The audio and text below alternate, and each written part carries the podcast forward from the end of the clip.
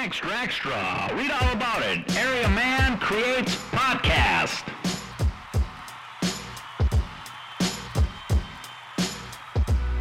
Welcome, everybody, to Area Man Episode 4 on the Slab Network. Today I interviewed Charles Chaz Austenson, not to be confused with the autonomous zone in Seattle that I guess is starting to be deconstructed, which is good news for Chaz. Uh, I've known Chuck for almost 40 years probably one of my very first friends. He's one of the most uh, thoughtful human beings I've ever met. He has an encyclopedic knowledge of just about anything that has to do with history or pop culture. He's taught himself to play music. He has one of those minds that doesn't forget a piece of information that he ever comes across.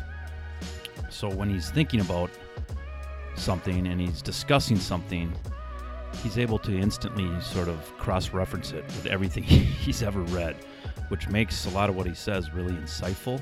And it also makes me want to listen to what he has to say because none of it is, is sort of surface emotional reactions. It's, it's instantaneously put into some kind of context that includes almost anything that's ever happened, at, least in terms of what he's read or studied.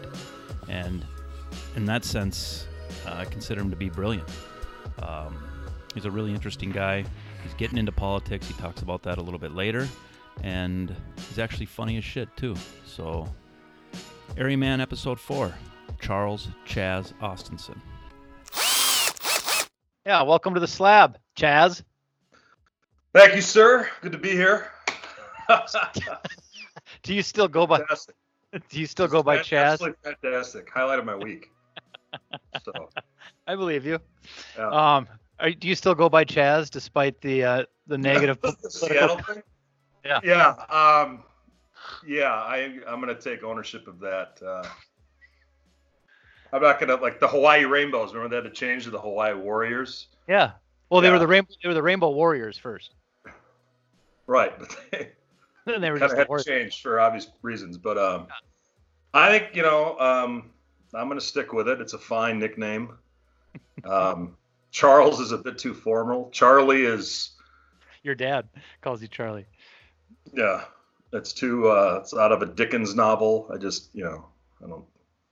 When the, when I heard that they changed it from the Chaz, I can't even say it.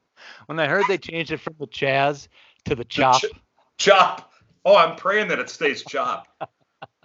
Yeah, I mean, it's like your whole identity is wrapped up. I mean, that's one of those things where not only not only would would it would it not only would it rewire what everybody thinks of the word Chaz, but it's a negative connotation.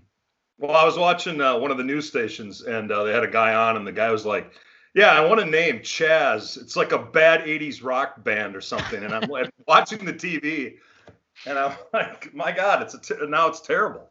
Yeah. So I I knew a girl named Siri um, out in Los I have a Angeles. cousin named Siri.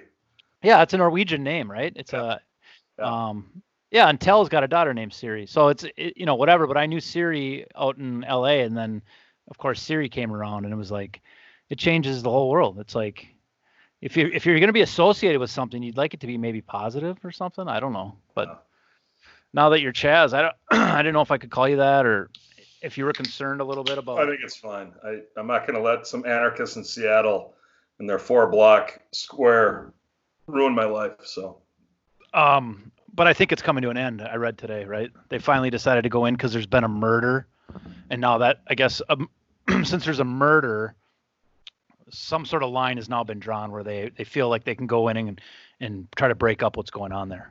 Um, I, I guess I don't know if I lived in that area or had a business, I would be pretty concerned. But Can you fucking imagine? I mean, can- and not not that things shouldn't be disrupted to some degree every now and then, and not that like uh, not that everything maybe isn't grounds to be reviewed, but can you imagine you own a property in that area or a business, like you said, and and now that's your reality? I mean, what the fuck? I mean, what the fuck? well, and, That's something and- that's reality for these people, Chuck. yeah, and and you're a law-abiding citizen, so you are going to bank on the you know the authorities to do something, uh, and they're not going to do anything. So what do you do? Stand by there and watch your your business burn? I mean, I don't know what the options are. You go out there and you try to defend it yourself, and you get hurt or you hurt them, and then you get prosecuted, and it's a mess. Yeah. So Well, I mean, it, it's like it reverts back to some sort of primal survival instincts.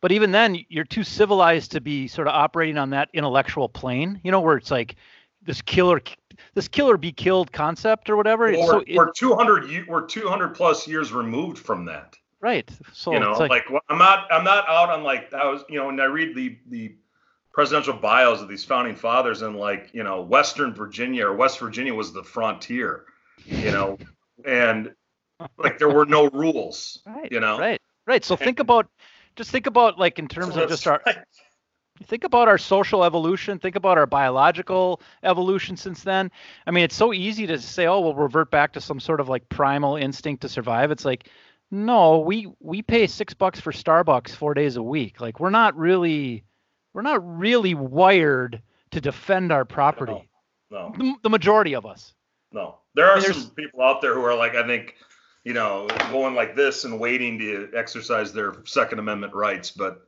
that's equally, you know, misplaced. Um, I I, don't- want to have to go out there and have to physically defend my my property. That's why I, I mean, I was thinking about this. We were talking, and I was thinking about things we might be talking about, and I knew this kind of issue would come up, and the police and all that. And I thought about why do we have police forces to begin with, right? Like, they weren't always around. And I think people realize that it's too much time and energy for me to protect my farm and my mill where I go to work in the village every day. I, I got an idea. Why don't we all pool our money together and we'll hire a trained force to go do this stuff? mm-hmm. You know, because I do have a right. I think everyone has a fundamental right to certainly defend themselves and their property that they own. right And I don't know a whole lot about the about the the, the origin of organized law enforcement. Do you? I mean, you I would No. consider you to be an expert almost. I mean, no, no, I wasn't going to say on that, as far as my circle of friends and even people I know sort of on the periphery, like you're a his you're a historian by the- by by the standards that you know in terms by of District 281 softball standards, the leading authority Thank you. on I uh, yeah. better myself. Yes, exactly. but I do in my head always think that you have like some sort, like at least like a rudimentary understanding of even like really obscure like history.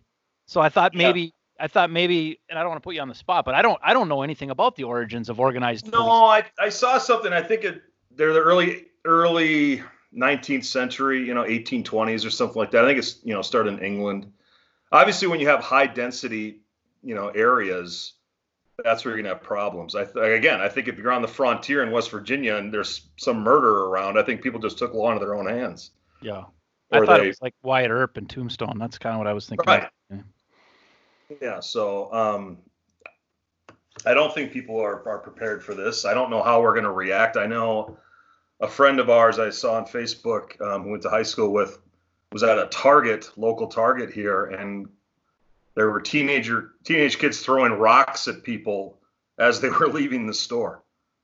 Okay. How do you, how do you deal with that? you Well, know? I mean, do you fight back? Do you get in your car and get pelted? And do you call the, you know, get on your seven hundred dollar phone and call the police? I don't know. You know, what do you do? I don't, and I don't think that they're responding to things like that. So you don't have much you can do. I mean, A, you're probably outnumbered if you're by yourself at Target, right? Right. B, you're not carrying a pocket full of stones, so it's not an eye for an eye situation. Right. And if you try to do something, someone's going to catch the last half of it on their phone, and it's going to be you pummeling a 15 year old kid. With a photoshopped MAGA hat on your head. Right. They're going to find out where you are, and your house is going to Yeah. burn. So. They're going to see you're a, re- a registered Republican. I mean, we, we joke about it, but there is something really disconcerting about our total disregard for context and sort of any kind of rational, uh, objective, you know, middle road truth. There, it just it it it doesn't seem like it exists anymore in any form. Or or if it does, you've got to search really hard to find it, and nobody's really interested in hearing it. It's like, you know, it wasn't that long ago that that would just be considered outlandish without any debate, any argument, any social Yeah. media post. Chuck got pelted with stones walking out of Target, and everyone would be like, "That's absurd. That's sad. What is what are we?" But Yeah. but now it's it's it's probably 50-50 Chuck at best. It probably is 50-50 at best in terms of what kind of support you would have. Well, And it would be, of course, divided along racial lines, right? Right. Racial or yeah, or I mean, at worst, if this happened 10 years ago, it would be a debate about mental illness versus like bad parenting. You know, you'd have that debate. Like, why did they do this? Right. Well, clearly, you know, you'd say, well, they're just jerks, and they're, you know, maybe they're they had a bad upbringing or whatever. Then someone would say, no, it's about video games and all that. And now it's just like, no, it's okay. Yeah. They're justified in it. And then you got to be kidding me, right? Yeah, and these, you know, some of these kids are are, and I talked about this with my dad. I did a podcast with my dad on Sunday, and we, you know, we talked about all this stuff. And it's like there's a million different mindsets. You look out at those those gatherings, those protests, and it's like you you have some peaceful protesters that this is like an expression of their frustration. Then you have hired, you know, violent uh, antagonists. Then you have a bunch of kids who've been on quarantine and cooped up and haven't even been able to see their friends. Who this is like this is like riot palooza. It's like Yeah. literally let's go out and have a good time and fucking capture some of this. This is this is like uh this is we we understand that this is history in the making. We want to be there Wha- for it. why would you punch a dummy bag in the basement to take out your aggression when you can go take down a Wendy's, you know, and you won't get caught? So, Right. And and and, and also that's the point that's the point I you was getting because it's so it's it's like it's so absurd, you know, like it- like are we really experiencing this? I know. It's surreal. It it seems fictional. It seems it seems like a like a script. It seems like you're a movie guy. It seems like something that some of these filmmakers wouldn't even dream up and the, and the craziest ones. It seems that fictional, but it's it, it's what's going on and I don't know. To me there's there's a lot of different mindsets. A lot of these kids feel empowered and feel invincible because they can play the race card. I mean, if you remember I think it was like a year ago. There was a video shot at a Chipotle where these kids who were, I think they were Somalian, they were essentially harassing the manager, and the video got out, and the manager was fired. And eventually, eventually, the truth, right? Because Yeah. the, the truth is way behind what we all see nowadays. Eventually, the truth was like these were repeat uh, customers who were always going in and demanding free food, and if they didn't get it, were were playing the race card. And I think the manager ended up getting their job back. And I, you know, if my memory serves me correctly, I'm sure someone will call me out on being inaccurate here on some level. But it, it's my point in bringing that up is like there there is an element of this where it's like people are capitalizing on what they realize is absurdity. They realize the absurdity, but it's like who's gonna fuck with us? We're invincible. It's almost you know what it almost is, and I know I got to be careful with my words, but it's almost like the bad apple cop mentality mentality that we're start we're, we're talking about on the other side. It's like this idea that you're above the law because of your badge and your uniform, you can sort of impose your own values on the situation and get away with just about anything. It's kind of that mindset. Yeah, I- I think there's I think there's a lot of that. I think these people are smarter than you than than we think. And I think you're a fool if you buy into that. I'll tell them what they want to hear, you know, about subjugating myself to whatever. And then that will that will ease their pain or whoever's pain we're talking about. And it doesn't. You're just now you're just, you know, you've been made into a, uh, a subordinate.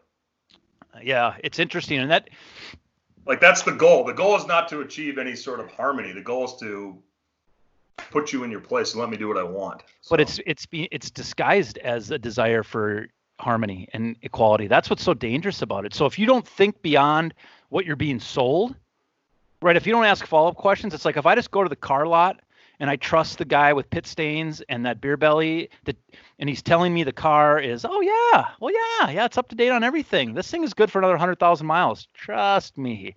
If we are operating in that headspace, yeah, well then you can just buy into what you're being told, but you you've got to you've got to get to a next level and challenge what you're being told and go okay what's the what's the bigger picture here?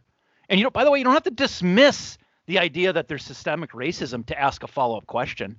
That that's the weird tricky quicksand that we're in right now is like you, you- you're not really able to challenge and it's not even a challenge ask follow-up questions. You're not allowed to ask a follow-up question that generates some critical thought without you immediately being labeled as part of the the, the white privilege movement or right. worse or you know or worse. Right i guess to my point they're not no one's interested in a, in a quote dialogue. It's it's shut up now and listen and and what what bothers me about all of this is lost in all of this you talked about is this idea we can't see truth anymore where's our sense of like objective right and wrong or virtue?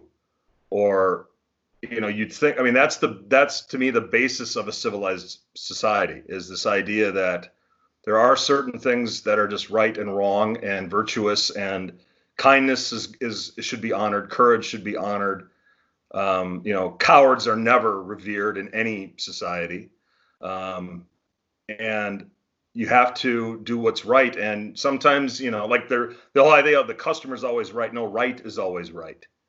And people are afraid to stick up for what's right what's true even if it means that they lose everything whether it's an election a job.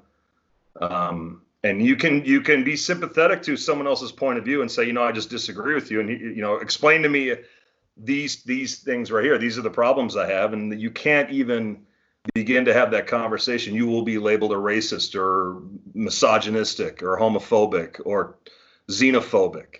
You know, there's so there's you no... think there you think there's an objective right? You think that it's not up for debate what's right or not? Is that is that a is that a fundamental sort of religious perspective, or you think just philosophically speaking there is an objective right? And I like I mean right wrong, both. not right Answers left. both and that doesn't mean it's easy to find and it doesn't mean you'll you know sometimes you, you won't ever find it but um i do believe yeah but how do you how do you so when you say that right is right aren't you kind of making the assumption that it's almost inherent or instinctive?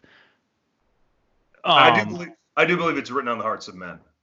I do okay, so it's a religious ref- reference is what you're saying. Not necessarily religious it, it's it's and I think C.S. Lewis, I think, wrote a wrote a book about this called The Tao or something.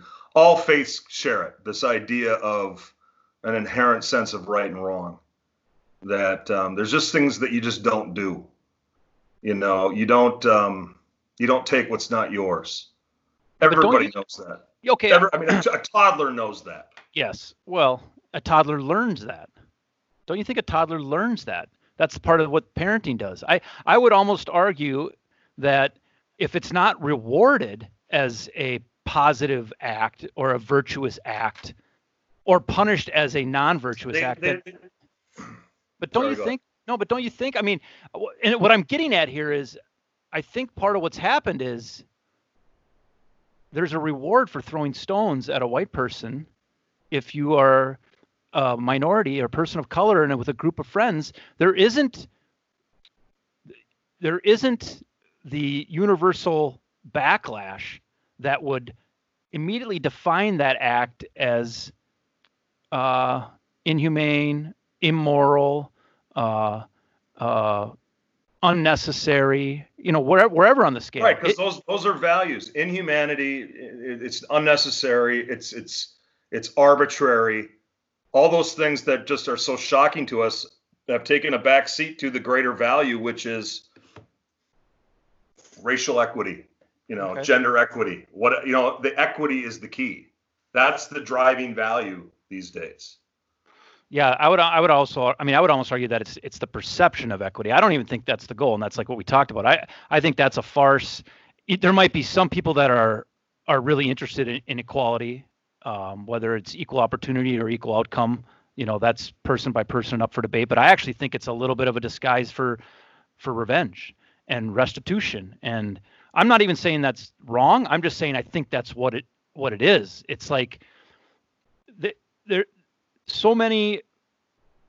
I don't even know if I can say black people are African American because um, I, I heard black's the right way to say it now. Like African American is offensive to Caribbean blacks. So I don't I don't really know what the right way to say it is, yeah. but um, I think a lot of black people have grown up with um, stories passed down of really extreme oppression and extreme abuse, and they're true stories. And there's a lot of bitterness and resentment to um, bitterness and resentment that that they have to be a part of a family tree that has been um, marginalized because of these things that have gone on. And and so this idea of equality, or you know, Mark Holder likes to use the word equity. I to me, it's like uh, I don't really feel like that's what we're after. If we were after that, I think you'd see a lot more harmony. Because I don't. Do you know anybody who's against that? I'm, I mean, I'm not. A, I'm not necessarily for equal outcomes because then you're turning us into robots. But for sure, everybody should have equal opportunity, and we should do the things that we have to do to to make that possible, especially for young people in terms of access to education and things like that. But I don't I don't feel like there'd be this much discord if it was really about equality. Well, I don't I don't necessarily disagree. Um, I think that um, what's pushing this is I think there's genuine there's you know I look at it as like do we want to land the the Apollo 13 spacecraft? right? Let's forget about mm-hmm. ideology. We need to get this thing back to planet Earth. What's the best what's the best social program to put in? What what are good policies that work? And I think there are people who are motivated by that and there are other people who are motivated by no, I don't I don't want, you know, this what you what, you know, this western civilization capitalist, you know, suburban life. I don't want it. Right. Um no, I I, I want to I want to I want my revenge. Um Revenge so, is a strong word because I don't think anybody will be on board with calling it revenge, but it there, well, there is reparations is kind of like uh, payback, right? I mean, isn't that literally payback? I mean, I think that's what this is about. It's payback. Yeah, uh, that's. I mean, I don't. I'm not going to speak for black people on what they want or what their motives are. Right. Um, I can only speak to what they say they they desire, and um, you know, there's a lot of problems in in you know the black community particularly here right now. Um i you know i don't have the answers for that. What i don't like is being shut down and discussing these things yeah. because of my background and then being told like i'm in kindergarten to just sit and sh- sit down and shut up and listen and learn yeah. and and i i that uh, that is just you know, we grew up in Robbinsdale. We didn't grow up in Wayzata. And I remember I posted something on Facebook. I love it when people who go to, you know, who live in Chanhassen and go to Minnetonka High School are lecturing me about race relations. You know, I, I always found that curious. Um, not that we grew up in like the hood, but it was a as integrated as one could be in the 1980s. This was it was more integrated certainly more integrated than Benilde St. Margaret's when I went there for junior high and yeah. going to Lake Minnetonka for homecoming. Right. Um, but the idea of you know privilege, it it's now it paints every single person who's not of color. And remember, when you mean not of color, it's it's a straight white male. That's the and that's the everyone's target, mm-hmm. right? that's the target. That's that the is the target. Everyone's going at because we oppress everybody. Yep. Whether you're, it doesn't matter that we're the target. So we've got it easy. And then I think about things in my own life and where I come from and where my parents came from, my grandparents, and it's like you just say, "Screw you, man! You don't know my life. You don't know what we went through. You know the good decisions people made, the bad decisions people made, what we had to. You know, everyone's got a story, and and when you paint a, a, a, broad stroke that you just you're white and you just got to listen. You're like you don't. No, I don't. Yeah, it puts us in a really weird position. It, it's a really and and and I and I guarantee nobody feels bad that it puts us in a weird position at all, which makes it an even weirder position because there isn't anybody who gives a shit that it puts you in a weird position. In fact, there's probably a lot of like uh, inner celebration going on that we are feeling uncomfortable but it, it, puts us in a weird position to, to have to sort of like defend ourselves but we're being told that we don't even understand racism in a way that w- we could even address it. We can't address it because we're, well, we're blind I, I to don't, it i don't understand it. I talked we were talking to my parents you know my dad had his 86th birthday and um, we were talking about these issues because if you're not talking about these issues then you're not you're living under a rock. But we talked about my dad went down to Florida in the 1960s, pre civil rights, and he was in some southern state. And this woman was on. They went into a cafe to order something, and you know they can tell a Yankee, you know, out of nowhere. And the lady at the counter said, like, nope, nope. She's on the phone. She's like, nope, nope. They're not causing any problems. They're just ordering.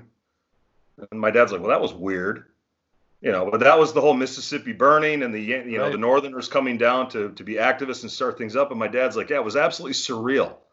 And when we talked about this, I mean, can you fathom not being able to wash your hands in the same sink as somebody based on the color of their skin? No, I cannot. I mean, it's, it's mind-boggling. And I can't imagine what kind of trickle down effect it would have on my psyche, my self confidence, and all. And, and, by the way, my kids and their kids, and that's what we're talking about. And right. I, you know, I understand that as much as I can understand that.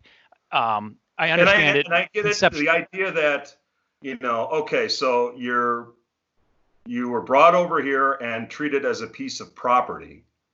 Then you were released, and everyone hates you. And then you have these laws where you can't go to schools and you can't use separate bathrooms and all that. Although, I mean, we were planning to put people on the moon, right?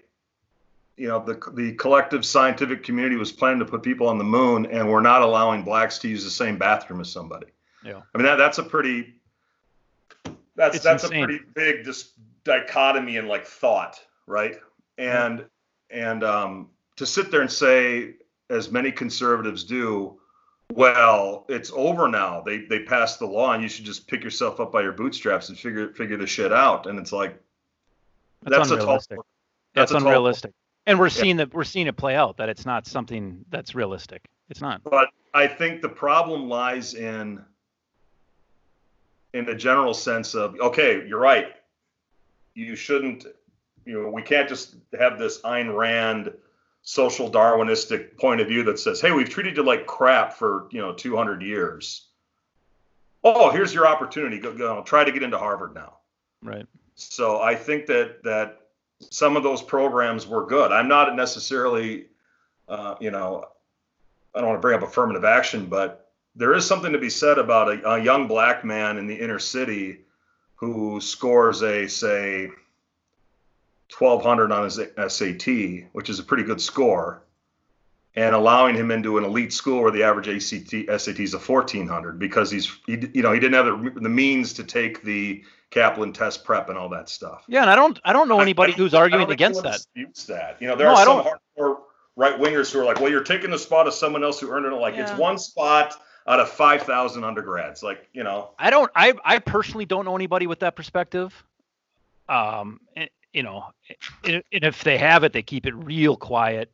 But I I just don't know anybody who feels that way about it. I think I think I think there's just this idea that I, I think that there's this animosity though towards anything now that's that's that's rooted out of that system, the America, Western civilization, whatever. And I I place the blame on what I would call white liberals, who are indoctrinating largely white kids into feeling guilty and shameful about the United States of America, and not saying, okay, maybe some Southerners treated these people poorly. Let's implement some policies that help them along the way. Let's let's do these educate. things. Let's educate. Let's educate, but let's let's let's keep the virtue right that we have to that we we think you'd educate people on. Like, okay, you know, getting up at six o'clock in the morning is still a good thing no matter where you come from. And what you know, there are certain things that are just universal and timeless. A work ethic is a work ethic you know, you watch The Last Dance of Michael Jordan. I can't believe the guy that his work ethic was like that. I had no idea. I thought he was just like wickedly talented. I had no idea he pushed everyone that hard. Right. So these things are universal truths that have been lost on society. Education doesn't teach virtue. You know, I was thinking, I was looking at the cardinal virtues, which are the Greek virtues: temperance, justice, courage, and um, I forget prudence, wisdom. Are those taught? the idea of living a virtuous life is that taught or is it living a ambitious life or a authentic life or you know i that's my big issue with it is yeah there's been huge problems we're slowly making our way out of it but when you erode the good things that America stands for or has stood for, you're just gonna you're gonna it's just chaos. Yeah, those are those are foundational things, right? And like you know, to use the construction analogy, because I restore barns, it's like you you you start eroding, you know, foundation blocks, and you got real problems. Because when you are the- start looking at when when having a work ethic becomes, you know, something that agro, when, when, when that, when that becomes something that is like indicative of being white. or agro, or aggressive, or toxic, or or Yeah. or or or Yeah. yeah. I mean, that's and, and That's that's, a- Now you have a very serious cultural problem on your hands. yeah. when when virtuous living doing the right thing when the nuclear family mommy and daddy and kids is now a quote western construct as has been said by some of these radical groups. Now you have a very serious problem. I mean I, and i don't know there's no getting around it. It's not like we're debating about a 39.6 versus a 35% marginal tax rate. You know i mean those are the classic 1980s battles of the democrats versus the republicans. Which We you, are are- good at, you are good at debating that, by the way. well, it's just it's all academic. I mean, it's it's forty six hundred dollars extra on every hundred grand you make. That's that's that's the deal. It's four four percentage points. So, how do you see this playing out? Not, I mean, not that you have any insight or anything, but I, I'm I'm always curious. If the smartest friends and acquaintances I have, I, I'm always curious to hear what they think's gonna, how it's gonna play out, because, uh, you know, I, nobody saw this coming, so I don't think anybody could could lay it out exactly the way it's gonna go. But it it feels Wow. it feels catastrophic to me, Chuck. It feels. I've like, always been I've always been saying this was in the uh, this is pre-Trump that we're in the beginnings of a cold civil war. What I mean by that is with social media, people are obviously pretty polarized. You're going to start finding out that corporations are going to take sides politically. Um, Republicans will shop at Walmart exclusively. Democrats will shop at Target exclusively. Uh, you won't interact. There won't be any. You know, you'll live in. You'll segregate along political lines as opposed to economic lines. Um, and so I think I think we're there. I think people are just fed up. Um, and is the city going to burn? No, I think there are plenty of people who live in the city and who live in some of these you know towns run by run by the left where at the end of the day they still want to save their home on Lake of the Isles. And Yeah, but and- you know what though? Those people aren't really willing to fight. That's the other thing I've noticed in history. It's like the people that are willing to No, but listen, the people that are willing to die for their cause are the ones that usually are are are positioned better to win whatever the battle is. If you're if if you're willing to to go down fighting as opposed to sidestepping and ignoring and don't want to be inconvenienced, you're you're really not in position to win these these these battles and it feels like to me like you have a lot of more, uh, uh, people on the left and people of color are kind of willing to to literally burn down the house to to make their point and and win the well, that's what's crazy. Can you imagine some some some white wealthy liberal watching his house on Lake of the Isles smolder and then saying to himself, "Well, we deserved it." You know, I mean, But that's isn't that part of the conflict too? Is like they would say it on social media but not believe it, and so there's a, there's an insincerity going on big time, and that's what social Well, that- media. yeah, that's that's the whole yeah. How many of these people out there? Like I just saw something. There was a someone who worked at a, one of the large law firms in town was posting about how they acknowledge their implicit bias and they're going to work to reduce, you know, their uh, their privilege. And I'm my first thought was, well, you could resign your post at at blank and blank, and uh, give it to some, you know, get, hand your files over to the minority lawyers there and say, here you go, take my book of business. Yeah. You Well, know, isn't it that's, just? one- that's, that's one not- way you could do it. But that's they part. won't do it. No, of course they won't do it because it's a I think PR they're play. playing, playing lip service to it. Yeah, but it, it's like everything's PR. It, it it's like everything is fucking PR to present a face that looks like you're politically correct in order to offend the least number of people and in turn keep the most customers slash clients. And it's just like the amount of bullshit. It's like you're walking around in bullshit all the time. It's like when I walk into a bathroom and there's a sign that says employees must wash their hands. I always want to add, and you probably ought to as well. You know what I mean? Like, I think that'd be I think that'd be fantastic. But it's a classic example of like passive aggressive PRing. Like it's like Yeah. just tell your fucking employees that, but it's not really for that. It's for me to feel comfort that you have a strong hand washing policy, Yeah. Yeah. You know, at your There's, there's, a, there's, of- course, there's a way I could test that when I'm checking out cantaloupes in the uh, Hy-Vee, right? Yeah. yeah, but that's Hmm, but that's, yeah, these, that's you know, this is the world right. we live in, right? So all these corporations, they're gonna they're gonna come out in support of Black Lives Matter, which on, on its face is not, you know, not a big deal. It's like, okay, yeah, of course, of course, generally speaking, we're for equality, but when you start to dig into, you know, who you might be endorsing and who you might be uh, offending, you start going, okay, this is a little more layered than that. But at the end of the day, it's just risk reward. The the risk They're of them going to not calculate and they're going to say, you know, they're going to let's say, who are we going to offend? And, you know, is it okay if we do this? Do they care if they offend 50 Chuck?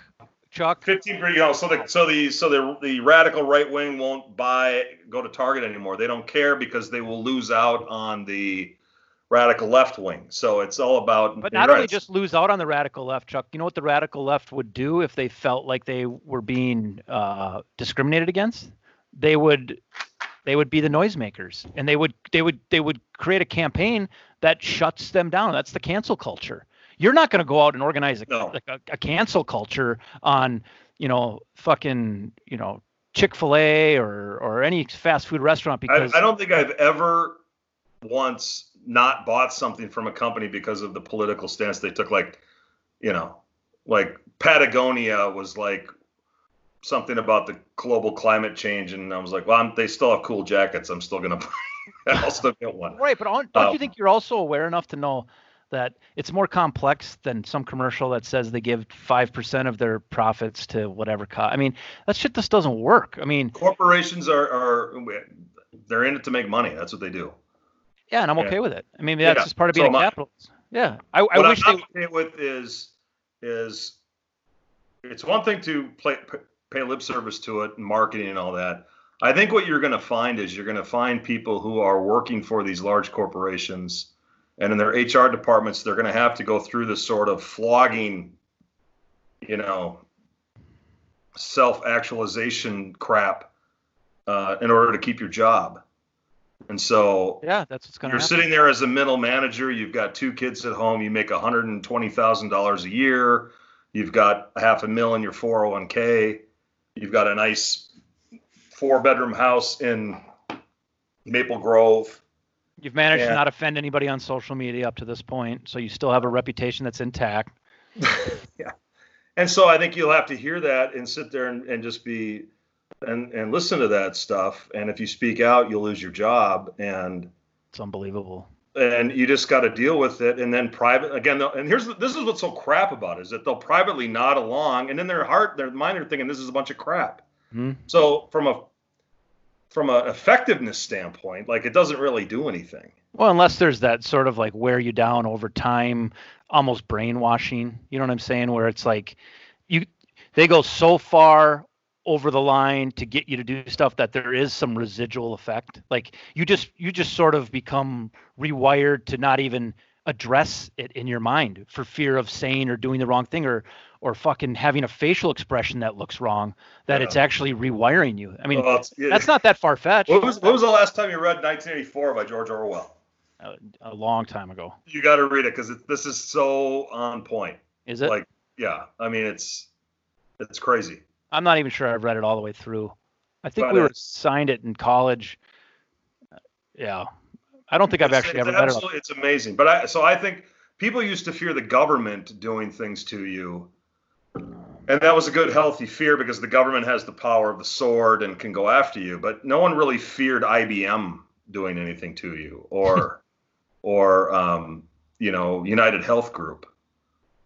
But Right. now I think it's you have to and and my God to be I remember I worked for a large one of the big four, and uh, we would get this stuff, and you know, you just kind of nod along. But there was no there was no forcing you to, to take any beliefs, but the their official positions were certainly you know the politically correct positions of the day, and it's like okay if this what what happens if this gets to the point where i have to like start adopting these as my belief systems you know Yeah. Well, it used to yeah, it used to just be like OSHA type stuff. That that was the idea. It was like, yeah, okay, I got to be safer on the workplace for fear of some sort of consequence that could cost them money. But now Right. it's it's almost like there's a social OSHA, right? It's Right. almost like now you've got to comply philosophically and and ideologically with with these like and, requirements. and corporations have had cultures before but they were always like based on their products. Like ibm you had to have a white shirt and you know and a, i think a black necktie or something like that right? I mean there's just there's a certain corporate culture that you can define and that's fine but um, pushing social agendas uh, i think is scary. At small companies it's not it, you know it won't happen because people can up and leave but um, oh, I man. fear for the people who are like sitting there again working at a Medtronic or United or a 3M or something like a big main comp- major company where there is a lot of opportunity there financially and it's a secure job and people are always going to be buying duct tape and so but you got to you got to play along with all of the you know aren't you? Aren't we just creating? We're just creating like, like humanoids, like like human, like androids. I mean, isn't that really what we're just creating? If we're trying to like homogenize our our values and homogenize our perspective and homogenize our our opinions. I mean, isn't that ultimately what we're doing? We're just kind of robotizing. Well, this you could do a whole nother show on like corporate culture. Like it's got its own lingo, uh, you know. And, and if you ever worked for a large company, and you have, and I have, it's like, Not too many. I haven't. but like Yeah. it's, it's. I go here to work, to earn a paycheck, and to go home. Hmm Is Yeah, it my there's a- passion? No, t- tax international tax is not my passion. you know, it's it, Heating and if and it coo- is someone's heating and- passion, you've got a problem. It's like the line know? from that. What was that movie um, where that young girl gets knocked up? God, what the fuck was it called? And and the dad isn't heating and cooling. And he was like, no, heating and cooling was not my passion. You know. Yeah, But- but, I mean, It's a but, you know, job. for the purpose of efficiency, I can understand. I can understand having a corporate culture and having a language. I mean, it's a it's for efficiency. Sure. Right. I mean, it makes it makes a lot of sense. That's not that's not what this is anymore. This is like no, your life is the company. we're lobotomizing people. Yeah. Yeah, it's um but it's almost like it's like either people don't understand it chuck or either they don't understand the consequences of it like they're not seeing it three and four steps down the, the, the path which by the way doesn't surprise me for a lot of left-leaning people because i feel like pretty much their first reaction is the overarching one they stick with most of the time it seems to be like a fundamental like uh like principle of left ideology it's like my first reaction's my whole reaction so I wouldn't surprise me that they haven't looked three or four beats down the tiger trail to figure out how this plays out. But it, if you do that, it doesn't look good for humanity. It doesn't really look good for humanity. It doesn't. I mean, that sounds dramatic, but it, like, what are we talking about here? You're just going to homogenize, and if you don't buy into this, you're you're going to be destroyed. You're going to be destroyed financially. Your do you think do you think that do you think that the the Nazis sold that idea to the people based on what the eventual outcome of Nazism was? do you no. think that that the Bolsheviks got all those people on board in the, the October Revolution, knowing that, by the way, there'll be soup lines and walls to keep you in in the gulags? Yeah, and No. I'm not even sure they knew that was the end. It was just a matter of like sort of micromanaging in the moment. I, I think people, this stuff creeps in, and that's why, you know, people need to be aware of the republic that they live in, the history. yeah, but you know what they need? You know what they need? They need to have conversation, critical conversation, and that's what's so dangerous about this latest movement is that is is been chilled out of the dialogue. You you Well, there's the- too many the- facts to to undermine their their the, the positions. They don't wanna hear it. definition yes but the definition of racism now has been stretched so broadly that even the act of asking a follow-up question is now regarded as racism so what's the effect you either end up asking those questions and becoming a racist or you shut the fuck up Right. and more often than not people are shutting the fuck up i have this podcast right which nobody fucking listens to. I get that. You know what I mean? I'm four episodes in. I, I'm doing it for me. I'm doing it for my kids to get insight in who I am. But I have a list of, you know, 25, 30 people that I know really well who I would love to have conversations with. And what percentage do you think are willing to sit down and talk? Very small. Well, I'm not a, I'm not married or nor do I have kids, so I don't Okay. really give a crap. So I, I'm happy to divulge. But yeah, But I don't- don't. Chuck, don't downplay that courage that you're showing just by doing this because there's not a lot of upside for you. You're not here to promote anything. You know what you like? You like good conversation. That's what you're here for. You I got- see. I find these. I find these conversations fascinating when people are like, "Oh, you like to talk politics." I don't necessarily like to. If people took a keen eye to the things that I posted on Facebook, I usually posted them in the form of a question. I usually it was thought provoking. They weren't declaratory statements about this sucks or you know it was it was what do you guys think about this? Is this really where we want to go? And I, I, I I'm fascinated by those questions of how to best order a society. Um, what's the integration between political philosophy, economic philosophy, theology? You know how to John Hughes. you know John Hughes movies, U two B sides, they're all there. Um, There's a common thread there, though. yeah, Deep- there is a Deep common thread. layered, layered con- subtext Yeah, for sure. There's a lot there. that's that's basically my world is is just you know thinking of those things but those are fun conversations to have and those are the questions that really you know you really probe people like um but you have to enjoy you know the substance has to be in the conversation not the result or looking correct. So much of what goes on face uh, on on facebook is like wanting to be right not really interested in getting it right. And i stole that phrase from i think maybe i don't know what maybe colin cowherd i heard that first. It's like this idea that you're obsessed with being right instead of getting it right. There's a difference there right? Wouldn't you love to have i would love to have a pleasant civil conversation with somebody about white privilege systemic racism and really inquire as to what it means hmm without being accused of a racist for challenging certain points and asking certain questions and and by the way, like stating right from the beginning, I'm open to be uh, educated on this. I'm open to having my mind changed. That's the thing that's so important. It's like this idea that you can't evolve, and that's another thing that technology, especially the stuff that lives forever on Twitter and Facebook, it's like if you post something, especially these poor kids who do it when they're 17, 18, and then they've got to go relive it at 28. It's like that's you're not allowed to evolve and and i think that's one of the first of all it's fundamental to being human this idea that we're evolving all the time not just you know biologically but spiritually and philosophically and you you take one trip overseas you come back you're a different person. You could be gone 10 days. You you are a completely different person on a lot of levels. And and i'm open to being persuaded chuck. Like but i can't get there if i can't have a conversation that's is not a fucking forest fire of emotion and accusations and then i'm i'm basically i got a sock shoved Well, that my, should tell you something. That should tell you that they're not really interested in in quote changing the hearts and minds. It's a it's a it's a scorched earth war. It's we're Yeah. going to tell you what you should believe and what you should think, and you're going to deal with it. And if you don't, we're going to play the racist card on you, and you're going to have to deal with that if you run for office, if you try to launch a podcast, if you try to succeed at a large law firm, if you try to do anything that relies upon major institutions. You know, my church put a statement and it'll out- work Huh? And it'll work it's not yeah, like it'll work. It's not like- my church put out a statement about this stuff, and I'm like, boy, that's not really consistent with my understanding of sin. This idea of, of we acknowledge a collective sin, and I'm like, no, no, no, no, no, no, no, no, no. I don't ever remember Christ ever saying anything about society sinning.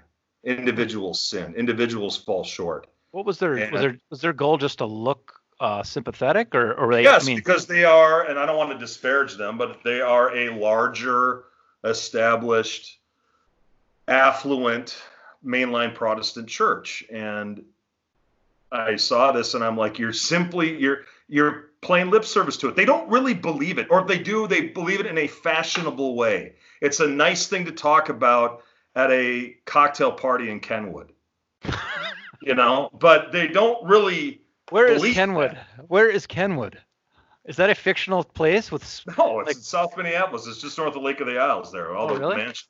Well, that Yeah. shows you what I know. It sounds it sounds beautiful. And this is my the church is a, it's beautiful. I volunteered there.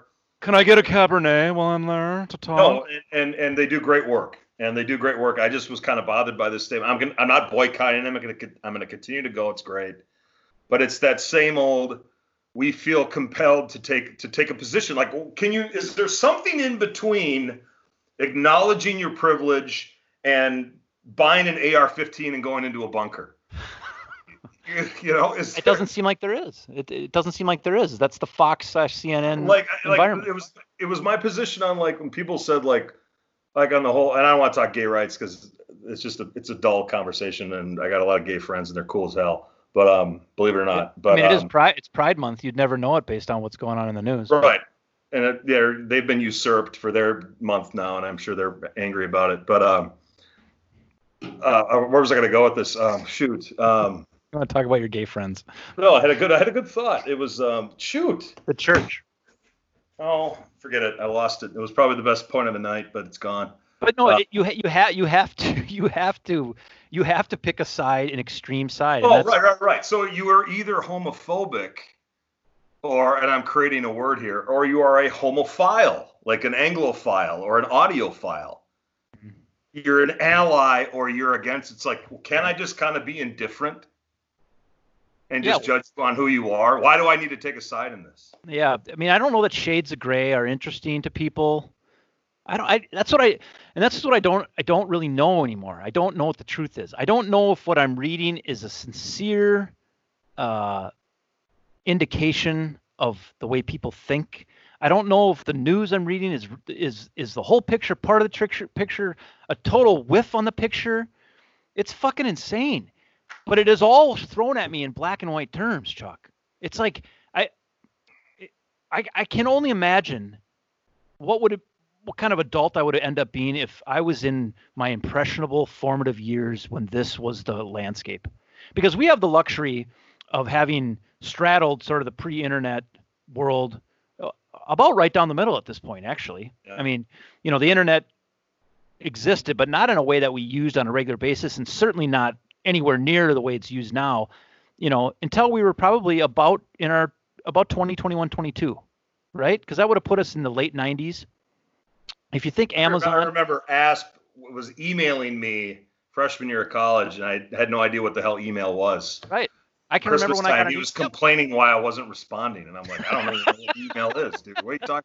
I'm in a fraternity. I don't have no idea what email is. Yeah. Well, that we all got email addresses in the fall of 95 when we went off to college and it was it was cool. It was cool. I mean, I was in Indianapolis at Butler University crying my eyes out at night because I felt like I was so far from home. I was homesick too at Iowa. I wanted. To, I'm like, why am I not at St. John's with Finn and Sobiak? Yeah, You know? I'm, I'm not with every one of my friends. Yeah.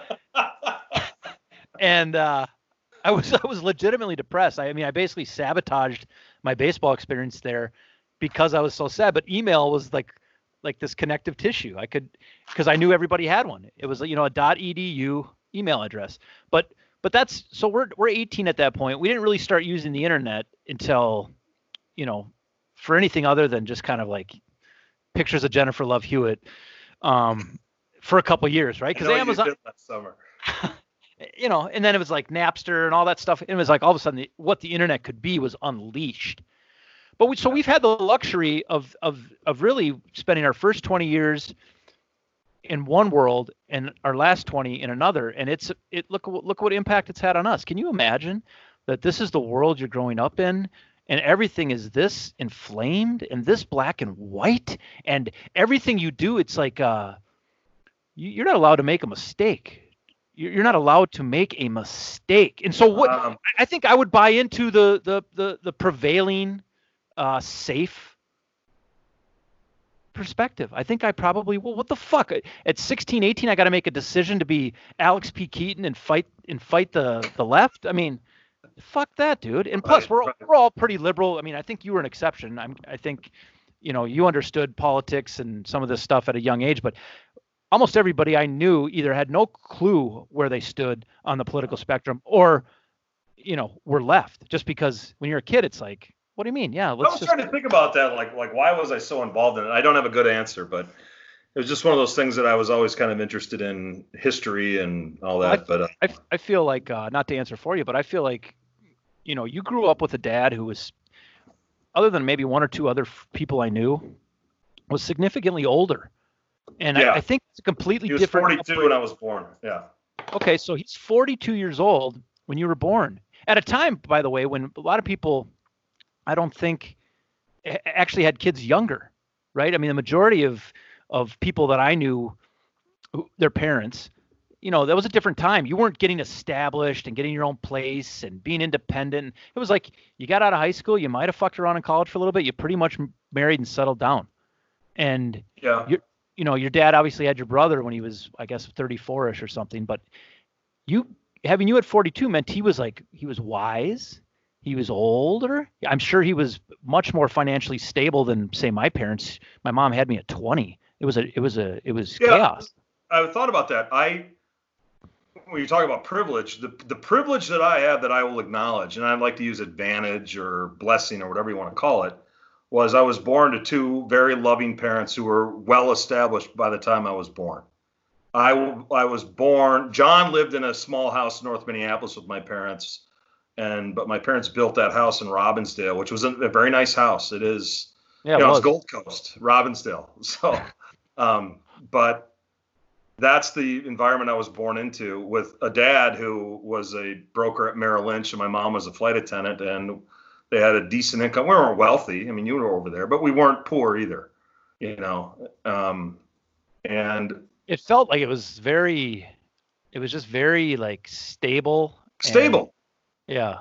And I and my my the naivete that I had growing up, when I went to my friends were you, and you had a nice house, and your parents were together, and Kevin Black had a decent, you know, a nice house, and his parents were together, and Jim Fraser and Luke, you know, everyone had a kind of the same normalcy, you Mhm. know, everything seemed pleasant. No one was.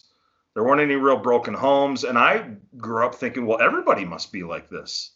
Everyone must go home to Right. a father who's who's there and is genuinely concerned about your homework and will play catch with you in the backyard and um, christmas was never bad Right. you know and, that, and that's if there's any sort of like you know li- listening and learning that i need to do or i needed to do it was back then when i was just like i just assumed that everyone had that that that upbringing and i can't i'm not going to apologize for it but that's a huge advantage if you have huge that and that's what i think that's a lot that's what's being talked about is that you're a blue-eyed blonde haired you know athletic kid you know who came from a great family and and violin virtuoso at age nine No. yes and all and all of the all of the like cognitive uh, skills anybody would ever hope for teaching himself instruments and Yeah.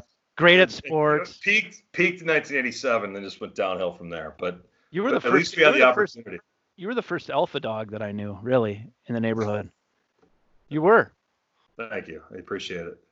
Does that, bring, Um, does that bring back bad memories? Because you were only an alpha dog until you were in fifth grade. yeah, I don't know what the hell happened, man, but You're the best athlete I, I knew. mean, I think I made Vince Vaughn look like a like a moron, like a dork when I was in fifth grade. mm-hmm. You did, but you still have you still have all that intellectual. I mean, I don't want to. I don't want to put you in a weird position, but I, I would I would say you're probably a genius in terms of your ability to retain information. No, I I, I don't really like that term. I've actually always thought that term's kind of a cop out because someone's only a genius if they're good at something you wish you were good at, right? I mean, if I call Ro- call Roger Clemens a genius, it's because I just wish I was a pitcher. I mean, you know what I'm saying? It's all relative to your interests, but Uh, your your ability to recall details from uh, books you've read, movies you've seen, experiences you had as a kid. I mean, there's something going on with your brain Well, that's it's a lot of downtime. Um, I'm not married. I don't have children, so I do every time I come home from work, I have a lot of time on my hands. So yeah, but to uh, retain all that, a lot of time for self-reflection, a lot of time for reading. I read a you ever- lot. have you ever had IQ test of any kind? Uh, yeah, when I uh, so I got into kindergarten early. Okay. Okay. My mom saved the letter. And uh, funny story, my mom said, I want to see if Charlie can get into kindergarten a year early. And I said, and you know, I'm four or whatever. And you have to take a test. And I'm presuming that was an IQ test. Um, and they said, well, most people don't pass. And certainly most, and those who do pass are overwhelmingly girls. Okay, interesting. Yeah. I passed. Okay. Uh, Is there a score on it of any kind? the score, I don't know what the score was in 1982. Currently, today, the score is you got to have an IQ of 130. Mm-hmm. Okay, what's genius level? I don't know enough about Um, IQs. Like, I don't know, but 130 puts you in the top like 2%. Okay, yeah, It's that's the equivalent of like a 30 on your ACT. it's like Mensa shit or something. Uh, yeah, uh, yeah, I think you're there too. I didn't know what shrub was. I asked my mom in the car, Mom, what's a shrub? And she flipped out. Wow. like she's like, you don't know what a shrub is? I'm like, you know, I'm looking up at her. I'm four or five, but um, I don't know. Maybe the bar in 1982 was like an IQ of 120. Yeah, maybe. So I'm thinking, honestly, I'm probably around one. I think I'm in the mid 120s, 125, high 120s. Yeah. I mean, That's and who knows? And who knows the the, the And does it matter? Does it Yeah. really matter? No, it doesn't, unless you just want to bring it out at a party to be a prick. But um, your ability to retain information and uh, it's almost encyclopedic. You know, do you ever? St- I mean, do you think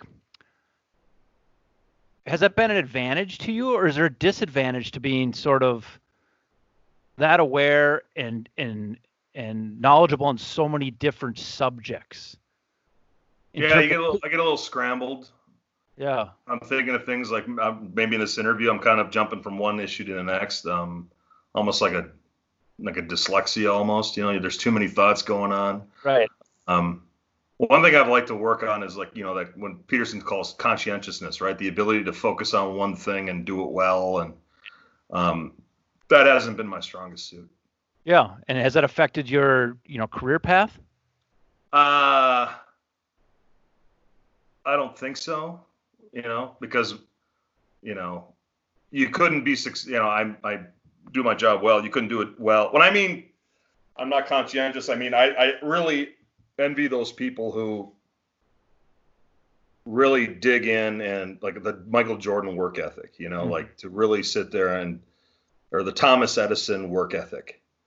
Um, whether it's you know or It's an obsessiveness is what it is. yeah, like like the whole you know ten thousand hours thing, right? Like, okay, what if you know it's almost like an ADD with things. Oh, I'd like to read, and then every time I'm reading, I'm looking at my guitar, thinking, you know, I could be practicing my scales, and then pra- I'm playing the guitar, and I'm thinking oh, I could be reading. Or, you know, there's always that Right. ADD that comes with you know things you want to do, and I don't know if that's just a Well, don't you think that's I mean that's conditioning in this culture. I you know, I, I read the uh the Einstein biography and one of the things that jumped out at me, I mean a lot of stuff jumped out at me about how brilliant the guy was, but one of the things was just the amount of uninterrupted time he had in his life to literally ponder. And I'm talking like days. yeah where, where he would get on a on a thought and that thought could fully bake like he could walk down the path of that thought and let it sort of grow. Like it you know you take a you take a kernel of an idea it literally is like uh, planted and then you water it with with like little mini hypotheses and it grows and it grows organically and it- just like a plant would and, and uninterrupted. And so what he what he could do obviously he had some like next level ability to stay focused, but he also existed in a time when it's like he wasn't getting bing bing bing bing Right, right. text You- messages. I would I would say the same thing with with you know they, they talk about the founding fathers. These men were brilliant. They were brilliant, but they also had a lot of time. Like Thomas Jefferson had a lot of time to read, and that's the only thing you could do was I mean- read philosophy. That's it. I don't think That's we why can. they're so. They are like like you'd be pretty good at the guitar if that all you could do. The only thing in your room was a guitar, and the best like teaching you know books out there.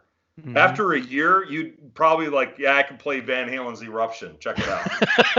you know, and before you were, you know, playing, you know, a few chords. But yeah, three blind Um, mice. yeah, if you if imagine you're living, it's it's you know, it's the 1760s. Um, you're on a plantation. Unfortunately, black people are doing your labor for you for free, so you capitalize on that, and you sit around and read philosophy all day long because that's all there is to do. You're going to get pretty good at it.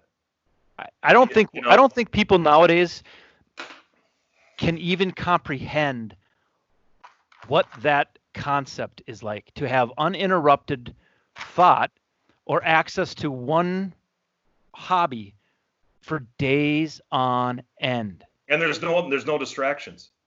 No distraction. I mean, maybe Jefferson was like, "Boy, I'd rather be playing the harpsichord than reading this Montesquieu." but you know, and well, I- he's and I'm sure there was daydreaming about women, right?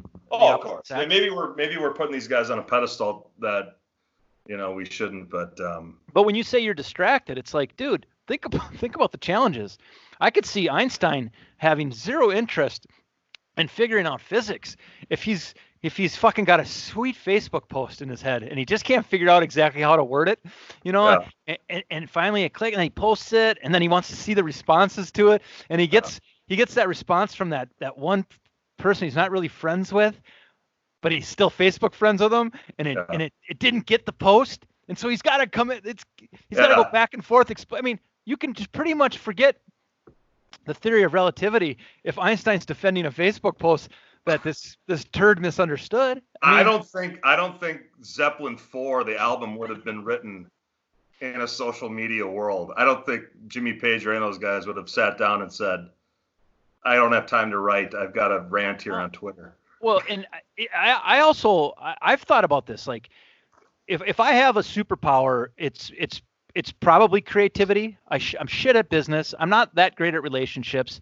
It's it's probably creativity. And the one thing social media has done is it's it's allowed me to like kind of pop the bubble during the day so nothing builds up right? Like i don't have this i don't have this like creative energy that builds up inside me with no outlet. I've got a thousand outlets. So instead of finding a way to monetize it or funnel it all into a career it's like i can barf up a one liner on facebook and then i can go paste post a creative picture on instagram and then i can you know read a bunch of shit on twitter and then maybe fire off one more post and then i go to bed at night feeling like i'm fucking i've got setting the world on fire with creativity and there it's like I think I think it's a it's fucked it's also it's like a psychological release too. Like it's therapeutic. Like you said, you post something on there and you're like, certain people like it or think it's funny, and you're like, oh, that's you know that like made my night. That that's that's nice you know. That feels pretty good that feels pretty good Yeah, that was a funny one. I knew it was. I knew it was a funny one-liner. I knew it. yeah And as I was writing it, I knew someone was going to find it funny, and that son of a bitch did. God, it's who so needs to gross practice the guitar and try to write songs when you Yeah. can make random people from high school laugh fakely on a uh, social Yeah, media website? it's dude it's really fucking gross and pathetic and a waste What does your dad think about that? Like, because I've, I've wanted to like. It's almost like Facebook or social media is like your own private psychiatrist. Like you can just Yeah. vent like you're on the couch yes that's and you just vent. And then I realize you do too much of it, and I go from like 478 friends down to 111, and I'm like, all right, I gotta just. I got Yeah. clients looking at this stuff. no you know what I, I mean? know I know it's Like you're like, oh god, I just want to shoot myself, and I'm like, wait a minute, my best client is reading this. Yeah, You know, and, and and by the way, there's just moments where I'm I'm emotional, right? I'm just I, I I'm more maybe not relative to the most emotional people out there, but relative to the way I operate, I'm emotional that night. So what I'm coming with is zingers that are designed to make you cry, like designed to make you cry or hate yourself. And it's like Yeah. when I'm in that headspace, I'm like, this is great. I'm fu- I'm fueled by my own insanity, and then uh, and then it's like ah the dust settles and i go back and look at some of it and it's like okay okay i was a psychopath from 8 to 8.45 I- I will be arguing with somebody, someone I've never met in my entire life, that's fucked and I'm typing it, and I'm like, you know, you're talking like I, I'm like, I'm gonna outgun you on this one. You're done. I'm gonna show you how smart I am. yeah i know I And know. then I, you lay the hook, and they bite, and they come back in, and then you Yeah. realize, then like five of their ignorant friends chime in. Yeah. Now you're getting bombarded, and now it's like you want to leave, but then you're lighting up. So Yeah. you, you come back and you have a sandwich. You come back an hour later, and you're like, phone died. Um, here's what I have to say about that. Yeah, it's so, it's so And, it's gross. And It's then kind you realize you're 42 years old. when your father was this age, he He's had a new dad. wife, the new dad. yeah, a newborn, you, your older brother, a mortgage, and a good job, and a 34 inch waist. Yeah. You know, so like just, you Yeah. know, Yeah. just it was, calm, it was it was just calm down. Yeah, just calm down. You have that you have that sidebar with yourself. Yeah. But if anybody wrote that to you, if anybody wrote that exact thing to you, you would you would just you would detonate them.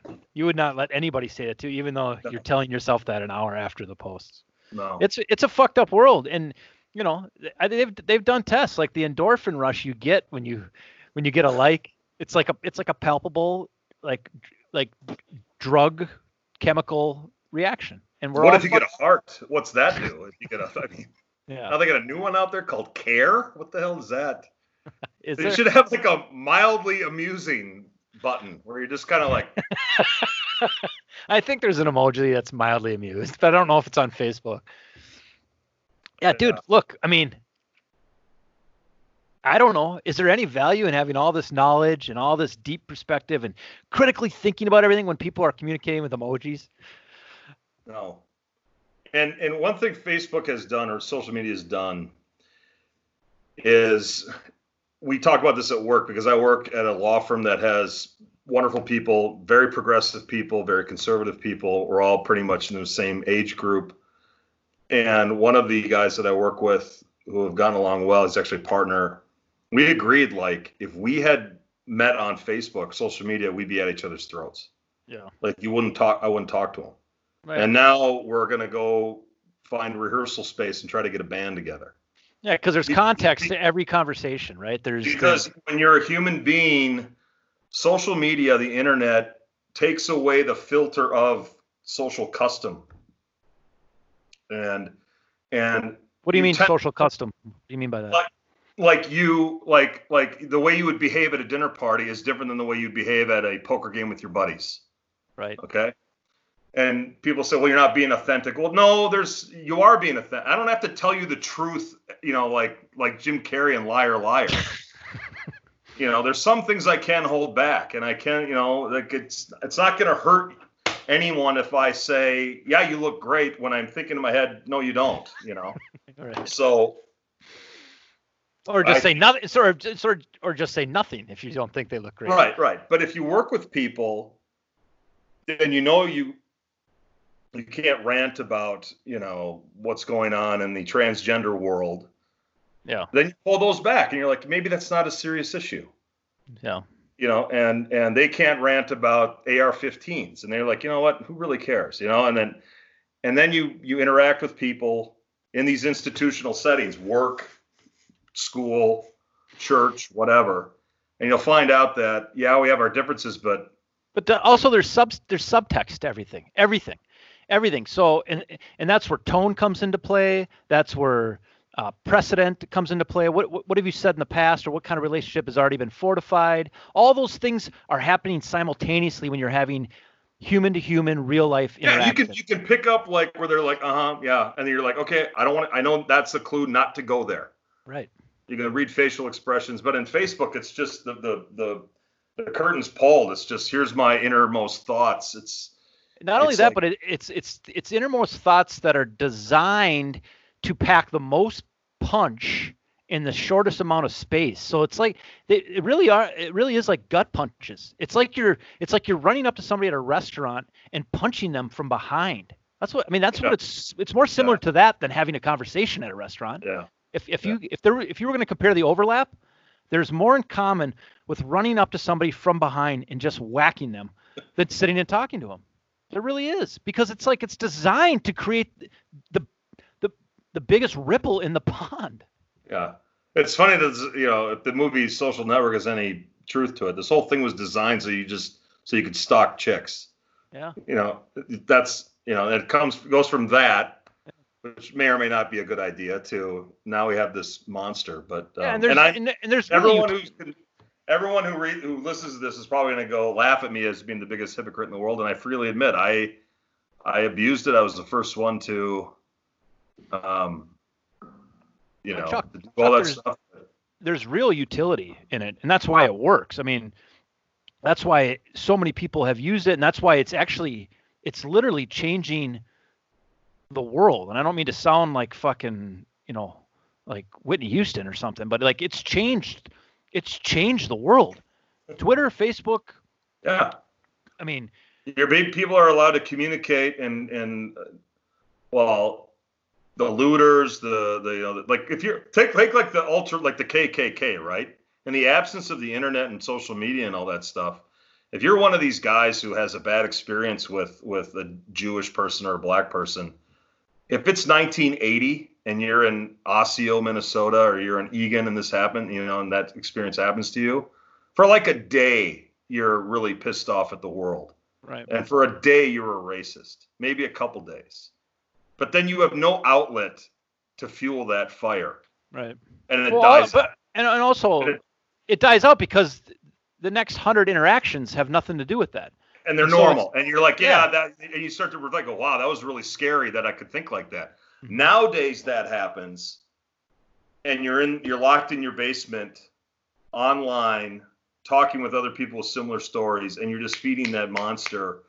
And that's when you emerge with an AR-15. You start gunning people down. That's my theory. But Yeah. you know. Yeah. Do you think the government should be getting involved with with you know in terms of regulating uh, social media's um, social media's ability to regulate speech or or how big they can get and you know how Google's got its fingers in the pot of everything. Amazon's got its hands in everything now. I mean, if you start talking about, you know, controlling monopolies and things like that, I mean, should should should they be should they continue to to be able to just sort of exist at the size that they exist right now with the reach they have? Uh, You're, a- you're small you're small government guy, so Yeah, I I don't like the I don't like the government stepping in and saying you can't spe- regulating speech and and to me speech is just speech. I don't consider right. photograph images speech. I disagree with the whole, you know, pornography is free speech. I don't think our democracy would crumble if if hardcore porn suddenly left the left the universe. But um, it, it- that said, I think it's a bigger problem when you start to figure out what's what's included, what's not. With respect to the monopoly thing, I, there are companies that are big that are involved in a lot of different things. Um, Yamaha makes pianos and they make motorcycles. That's a weird combo, but they do. Um, Amazon is a sells you books and then also provides movies and original content. It's a weird combo. And Whole Foods and Washington Post and Yeah. Um, as long as there's the ability to have a competing source, I think I'm fine with it. Okay. You know, and, and conservatives complain about this all the time. You'll like, are these large media companies like they're censoring YouTube censors Dennis Prager and and uh, Twitter is censoring Donald Trump and all this stuff. Well, go go start up a competing Right. company that doesn't filter out political stuff and see if people sign on to it. Yeah, they exist. Um, I'm trying to think. It's like the it's Twi- like it's like got a. Go ahead. it's like Hollywood when they say Hollywood's too left wing. It's like they don't produce conservative movies. It's like what's stopping you from creating a production company? Yeah, you know that, yeah, that, and I just don't think. I don't. I don't think people who possess the conservative perspective share a lot of traits with people that want to make films. There's something. There's something ab- about that, and that's just why. It's just simple as that. I don't think it's any more complex than that. I think there'd be an audience for them, but I, I just think a lot of times conservatives are, are much more pragmatic. They're they're much more sort of dollar and cents driven. That's why they end up being producers a lot of times, or you know, the financiers, or a lot of times maybe the agents or or something like that. But the actual creators, there's something about there's something about seeing the world in a way where you can reinterpret it and then you then you on top of Sure. it you have the desire to let everybody know what your perspective is that's like a But I'm- very I'm, getting about I'm getting to the point of barriers to entry, right? And and you can't complain. I would say in, in the world of the internet and media about barriers to entry. What you're doing right now could blow up and be you could be the next this we got to get our message on the slab because Eric Stormont reaches everyone in the universe. You know, um, so yeah, are these companies getting? I, I don't know the details behind the whole. I think it has something to do with will pull their regulation on their ability to be sued for um, slander. Yeah, I, I don't Uh, know. I don't know. I just know that I just know that there's speech that's being regulated now. It's like to determine whether something was is or was hate speech seems very uh, politically motivated. Right. really and, does. and the argument is are you a platform? If you're truly a, a digital platform to let people say whatever the hell they want, then we're not going to hold you liable for slander and libel suits and make, make you responsible for your content Right. the way the New York Times is responsible for its Right. content. Right. But, But if, but if you but if you are there if you are and then you're in turn silencing certain people that have you know a perspective that maybe you don't agree with or the person in Right. charge of moderating you're doesn't no longer a then it's like and you're and you're and you're as powerful as you are in, in, in terms Right. of creating a public uh now sentiment you're almost a public utility. Right. yes yes yes Yeah. and it's like you have more power than the government itself in so many ways it's like incredible it's incredible Yeah.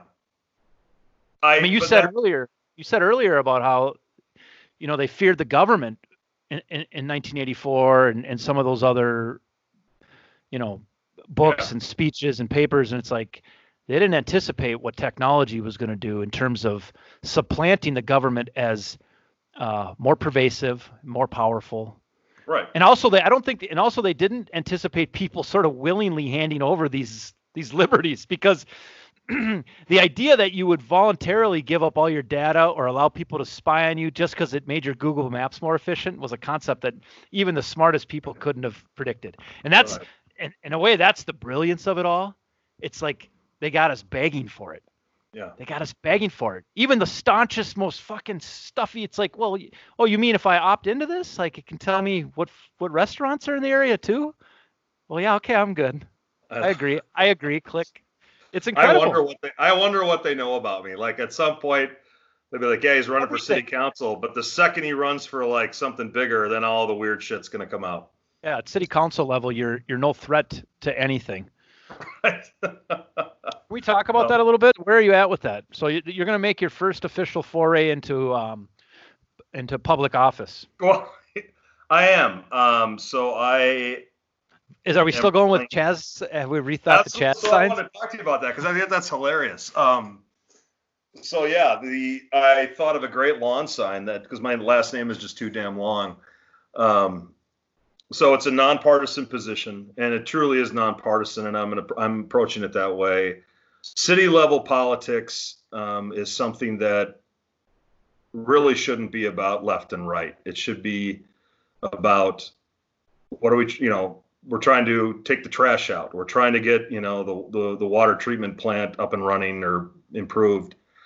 Um, my biggest issue is trying to find a, a pedestrian and bike friendly overpass over 81. You know, when I was a little boy where we lived, we couldn't I couldn't ride my bike to the Dairy Queen. Um, I got in Did- trouble for doing that. Didn't uh, Ryan Murphy get hit by a bus trying to do that? Some kid got hit pretty hard and and there's high speed chases and so We're talking about Birdtown, by the way. Yeah, this is Robbinsdale, Minnesota, and so that's one of the things that I really care about because you know I grew up in Robbinsdale. I was basically born there. I was born in Minneapolis, but two days later I was brought home to the only house I ever knew in Robbinsdale. And it, it's an open seat, and so I'm gonna. I care about my community. I like the idea, the the idea of working in government, and that idea of shaping our our society and our our, our order and how that works appeals to me. I think it'd be a, a fun, interesting experience. And um, but the idea that's where the ideology. I mean, it stops right there because if tax dollars need to be raised to pay for this thing that I think will benefit the city, then that's what you got to do. So um, it's not. I'm not going in with any rigid ideology about what needs to be done. It's more. I think I'm smart enough for the job. I think I, I care deeply enough about the community, and I have a history to back that up. And if not me, then why not me? You know what I mean? I can't So- imagine anybody having more hours spent in Birdtown over the last 40 years. I mean, I guess there's I, I guess there's some old timers that have been there the whole time, but I mean, you know you qualify in terms of just being a Birdtown resident and uh, super fan. What what generally do do people that run for this office? What what what is the background generally for of these people? Are they just regular citizens? Yeah, Just yeah. Teachers? there's, and- yeah, there's. I think the mayor Regan Murphy. I think he's in sales. I think uh, one of the the guys re the guy who's got the seat right now. He's a lawyer. He's running for mayor. Um, there's a couple other people. I mean, it's there's no. I mean, you you literally pay five dollars to to to run. Right. And if there's more than the, so you had to file by May 19th until June 2nd was the filing period. And you filed five bucks to file. You had to say, I'm a Robbinsdale resident, whatever. You, hadn't, you didn't have to give any position statements or anything like that. and then uh, if there's more than two people on the ballot, then you have a primary. This is exciting. And well, that was kind of disconcerting because it was like, okay, it's COVID. Now I have an opponent, and he's, um, you know, he works for the state senator in this area, and so he's going to have his campaign all ready to go. And I've run campaigns before too, but with COVID hitting, I was not ready to start campaigning. You know, With a door to mask door on. with a mask on and say hi. I'd like to, you know, can I shake your hand? No, thanks. You know. But, but, Yeah. what do you yeah, it's just closing the door. Um, but um, that's how you win a local election is you have to go door to door and you got to hand out your materials and you know tell people why you're running and, and what you're going to do. And they like you they like you. If they don't they don't. Um, What does the primary consist of? I mean, what is, what does that mean? Is it do, well the good there- news is i don't have one because the third person dropped out Ah, okay. so Okay, so it's you against this incumbent? No, this, against this other No. guy. this other guy, and um, I will probably. I'm hoping we can have the Whiz Bang Day parade and do all that stuff and get shirts. But anyway, so the point is, okay, so I was gonna have this campaign, and my last name being too long, I thought, well, what about just Chaz the next? And we talked about this. We actually talked Yeah, about like like like a Wellstone sign. Remember the old Wellstone just said Wellstone with an exclamation point. Yep. Because you know, elect Charles Austinson is just like boring. it's too. Yeah, that's boring. It's like Mayor, Um, it's like uh, Back to the Future. Mayor Gold. What was it Mayor Goldie? Goldie Wilson. Yeah, yeah. we don't Goldie with a, with one of those like uh, horns on top of the car. Elect Charles Austinson. Yeah, Austinson. Yeah. yeah, it's boring. But Yeah. Chaz, Chaz But has like a- But then the anarchists in Seattle decided to. Uh, Yeah, I think you it's even more. I think it's even more reason to double down on Chaz because I, I, I'm gonna do it. I'm because it's because like all you're looking for is to to generate like some sort of like double take. That's all you're trying to do here. right. It's That's like, what the lawn signs do. What is that? it's What's jazz? Who's is, who- he, who's is, that? he- is, he, for an autonomous zone here right? Robin? And then they go look at the sign, and then they read, and then there's no Charles Austinson for City Council Ward One, and then a website, Yes, yeah. So there's a place they can get a little bio on you, some background Right. and what have you. some video, place, you know, and then they'll see this podcast and be like, "That guy's crazy." But I, um, just, I just want a Chaz T-shirt with an exclamation point. Yeah, that's all I'll say. Yeah. Navy blue with white. That's kind of what we're going for. But uh, yeah, so that's going to Why happen would you go navy? Why wouldn't you go blue and yellow, Birdtown colors? because it's more expensive. Let's talk to Minute. Dude, it's a, it, you want to cut me a fat check? Fine, but you know, What we're on get a bunch budget. of T-shirt? What's your budget? I think I can run a campaign for about twenty five hundred bucks. Can I put solid one. Can I put slab on the back of it, on the collar? I gotta look at I gotta look at the campaign laws. I'm not sure I can have Oh yeah, you probably can. I would say I'll I'll help pay for it if I can get some PR out of this. I'll I think use, I'd love you to and your brood can go in the truck and we can, you know. Fuck yes, dude. You know how fun that would be? We'll just, I mean, just have fun with it. I want to get Babis uh, to help out too. I think he would. Babis would be in for sure. Yeah. We could make this huge. Yeah. No, it'd be fun. And, um, and then what does your day to day consist of? I mean, what kind of responsibilities? You got to sit in some alderman meetings or something, or what do you have to do? Yeah. yeah, they have uh, meetings every every week and public Every hearings. Okay, Too. I think they meet every week. Yeah. that'd be cool. Um, Do you have a but get, again, Do you have like a getaway camp at Isabella with all the other like uh, like a retreat. city officials? Uh, I wonder if I get my own armed guards. That'd be kind of cool. Yeah, that would. I can go to Broadway Pizza and order a sausage, and no one will mess with me. I'd be like, What does your dad say about it? Hey, he's just like whatever, go for it. He's always been that way. Honest to God, as as sort of conservative as the guy's been, he's always said whatever it is you want to do, go do it, but do it well. You know what I mean? So, my mom isn't too thrilled. Um, she doesn't like the limelight and anything. So, Really? She actually has concerns about that, huh? yeah, she's like, "Oh, I you want to do that?" And you know, and I'm like, "Well, I like when she chimes in on your Facebook posts. what about John? What does John think? he likes it. He's cool with it. He's he's you know he'd be a good. Uh, he's a teacher in the school district here, so Yeah. um, And one of the funniest humans I ever met in my life. yeah, he's got funny. a couple of funny shit to help, you know, market what you're doing or Yeah, I was gonna have him in a photograph too, and then that way, if any, you know, he'd be a good campaign aid. Yeah, that'd be fun. So what's the timeline on all this? How it shakes out? So, I'm thinking. Actually, I'm going to get everything started, the campaign website, all that up and running in the next couple weeks. I'm going to start taking. I'm going to get an account this week, and I'll start taking donations, soliciting donations. And once I get the money, what I'll do is there's.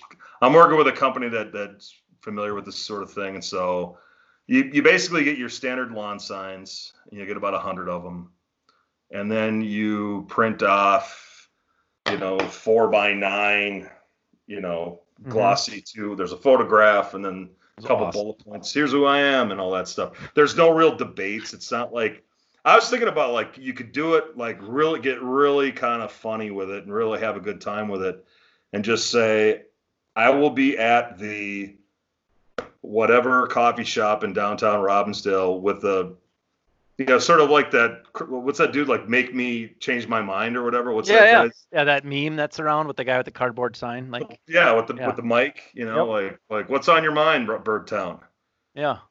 you know i'm running and just uh Let's do it. I mean, you could with with with. I mean, you know, with social media, you can market anything. You don't need a whole- Yeah, you don't need a that's marketing thing. team. You'll have the you'll have the Facebook page, you'll have Twitter, and you'll have all that stuff. And and I, it's very hard in a post-COVID, post-George Floyd world to make things fun anymore yeah. and to make it about the history of Robbinsdale. I mean, I see some of these Facebook posts and and these community groups, and it's all about what we can do to change It's very serious. and, and and racial equity and all that. And I'm like, I care about a pedestrian and bike friendly passageway over 81.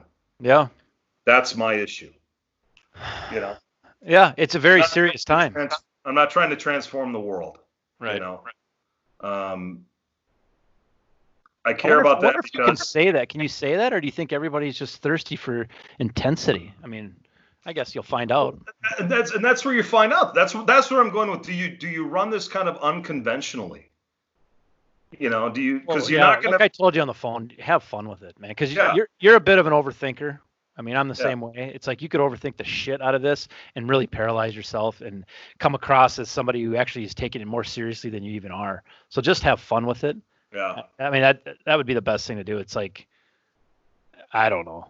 Yeah. If all of a sudden you think that, you know, we're talking about police reform and you're, you know, I'm talking about police reform in a s- a town of 14,000 people. Yeah. It has a, maybe 20 officers. You know, I mean, like, I, what, I don't know what, what reform you want. Do you want reform for reform's sake, or is there a real problem that you're trying to address? Well, I think some people just it's part of what's happening. It's just let's talk about it because it's it's getting attention. I would like to see the cops hand out football cards again. I mean, I remember, yeah, that was fun. you get in a position. I mean, you talk about endearing yourself to to the kids in the community. I used to run those fuckers down. I used to run those fuckers down. sit in the middle of Sanborn, so we were. I remember that, yeah. Yeah, and it was like, The only reason I always got Kirk Lowdermilk, though. is I had an ankle. yeah, I got a bunch of Kirk Lowdermilks. It's like they had a surplus of Lowdermilks because I, I I can remember getting like a shitload of Lowdermilks. I think Yeah. they might have given them away for two weeks because they couldn't get rid of all of them. Those cards are incredible. I still have a couple of them. Um, is there is there like there's not a link yet if people want to donate because we could plug that and you know the handful. of Not yet. No, I uh, um, I'll I'll have that up and running, and uh, yeah, we can do a follow up or something, and we can you know Yeah, talk about sure. that. Yeah, for Uh, sure. Well, listen, dude. I mean, I, I had a couple uh, pop culture questions I, I did want to ask you. We're at 90 Sure. minutes here. I don't want to keep you too long, but you are a guy who has like an unbelievable uh, encyclopedic knowledge of about just about anything, really. And you know, when I decided to do this, I made a list of like 25 people that I I don't want to call them dream guests because that sounds so corny, but but right out of the chute, I made a list of 25 people that I've come in contact with. I mean, because if it's Yeah. a dream list, Bob Dylan's on it and shit, and that's not Yeah. realistic. But 25 people who I I know enough to reach out via email or I've interacted with that I want to talk to, and you're on that list for Thank you. I appreciate that. yeah a lot of reasons. I mean, one, I, I just think you're one of the most brilliant thinkers I know. Um, You are. no, but you really what do you say about Bramwell? He's up there, right? no, and I hope he hears this. Bramwell is an Bramwell's one of the most interesting people I've ever met. I think Bramwell has has He's a, somebody he's, he's a smart dude.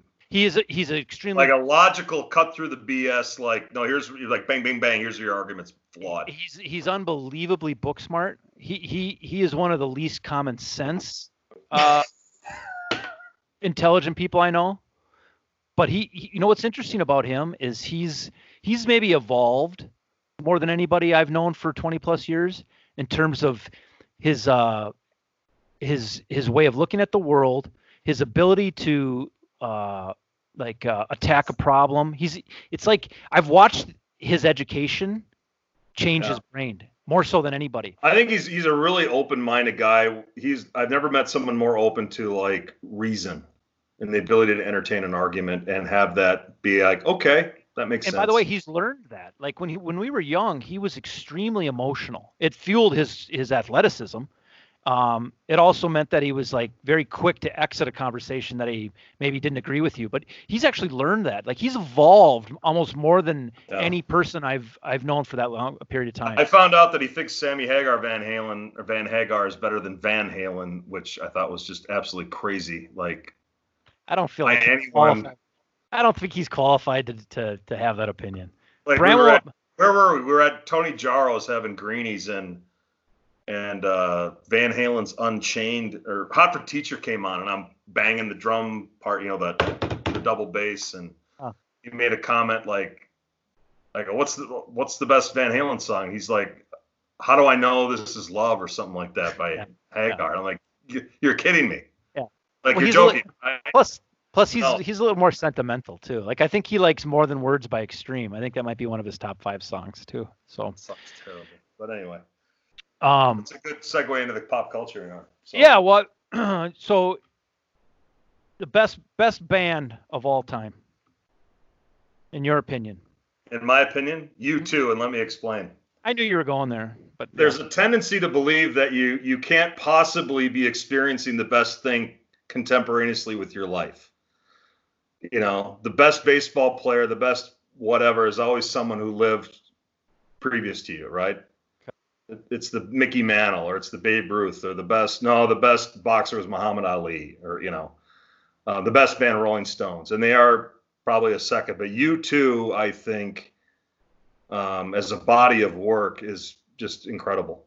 Um, I've seen them five times, I think, and each time it's amazing. Um, they have a different sound. They're not like if you think of their like they don't the Edge doesn't solo. There's no solos on any of the songs.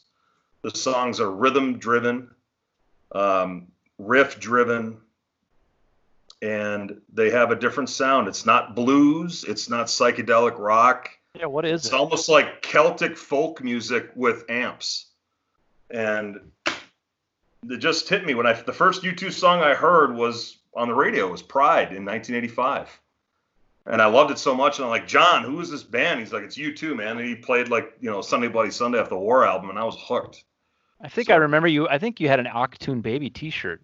Did you? I had a uh, when I was in fifth grade, I had a U2 Wide and Awake in America T-shirt. There's a that's the one picture of me thinking of. playing violin, and I got it on. Yeah, Can you play a bunch of U2 songs on guitar? yeah, I can. Yeah. It's fun, and I, the the stuff that I bought is geared towards learning his sound. I bought a uh, Vox AC15. He plays an AC30. It's a bigger amp, but it's still that same. Is it right twang. there? Yeah, it's right over here. I, I mean, I've got a couple minutes. All right, I'll get up. I'll play you something. This wasn't planned, by the way, right? No, of course not. I don't plan anything. Is this a? Do I lead a life that looks like a guy who plans shit? Can you hear this? I don't. It's probably gonna be too loud. John's gonna come up here and go nuts. No, it's not going to be too loud. It's going to be fine.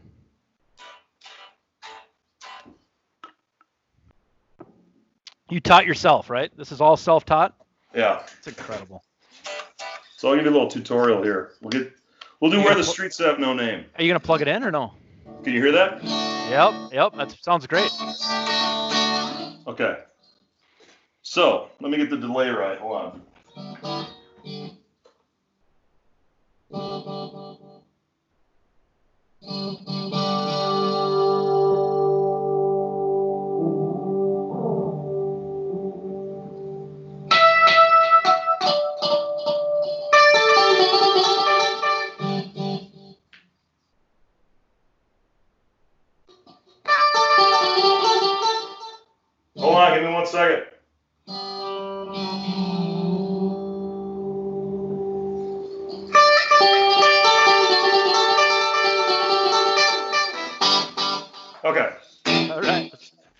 Can see me, but um, so if I don't have the delay effect on, it's just a clean tone of the reverb, and it just sounds, you know, the chord sounds like this, and he just goes, and he plucks these strings.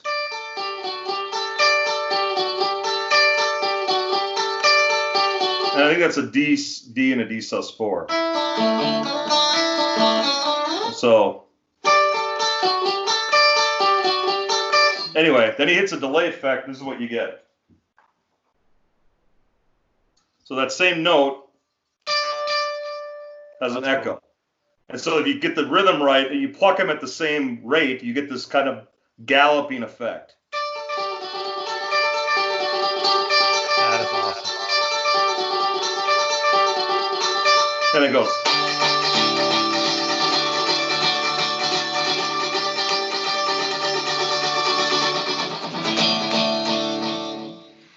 Ladies and gentlemen, Chaz. That's basically it. Dude, that gave me that gave me some goosebumps. Yeah. By the way, I hate doing that. Why? It's so tacky. It's the dude in the dorm who's like, with all the I girls think around, so. you're drinking beer, smoking weed, and some guy breaks out the, s- the six string, and you're like, talk about it more than words extreme, and he's going to do that crap, you know, that ding, ding, and bang the. See, I think I think you have the wrong impression of that. That maybe if we were in our 20s, but at this age, there's a novelty to it that No, and like I'm I'm past the point of giving a it's fuck. this BS. Yes. Yes. Yeah. Who wants that crap? I me and Bramwell do. That's fantastic. It's amazing. You're like, Yeah. Bramwell could sing that song pretty good too. He has good singing voice. uh, I tried to get Uh, him in the band. He doesn't want to do it, so Really? I don't know. We'll see. What kind of band are you going to put together? I mean, what, you're going to be a guitarist and a vocalist, or no? Are you not a vocalist? Yeah, I like lead guitar, like Noel Gallagher and Oasis. Okay. Just a s- guitar, lead guitar, songwriter, maybe sing one song or two. I don't know. Singing and playing guitar at the same time is really hard. Yeah, I know. I'm taking guitar lessons, and it's it's like uh, it's comical. To, You should so- stop and take bass lessons, and then you can be, be in in the your band. band. Okay. Yeah. Well, well, let me just get the basics down here first, and whatever. You've been, you know, you've been talking about starting a band for 25 years, It- it's maybe longer.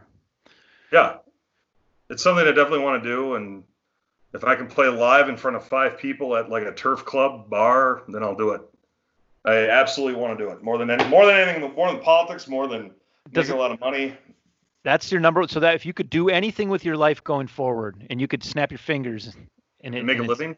Yeah, well, you, yeah, you got to make a living, I guess. So if you could do anything with your time, let's just let's assume you let's assume you have enough money that you're not worried about generating revenue. You just want to. What would you spend your time doing?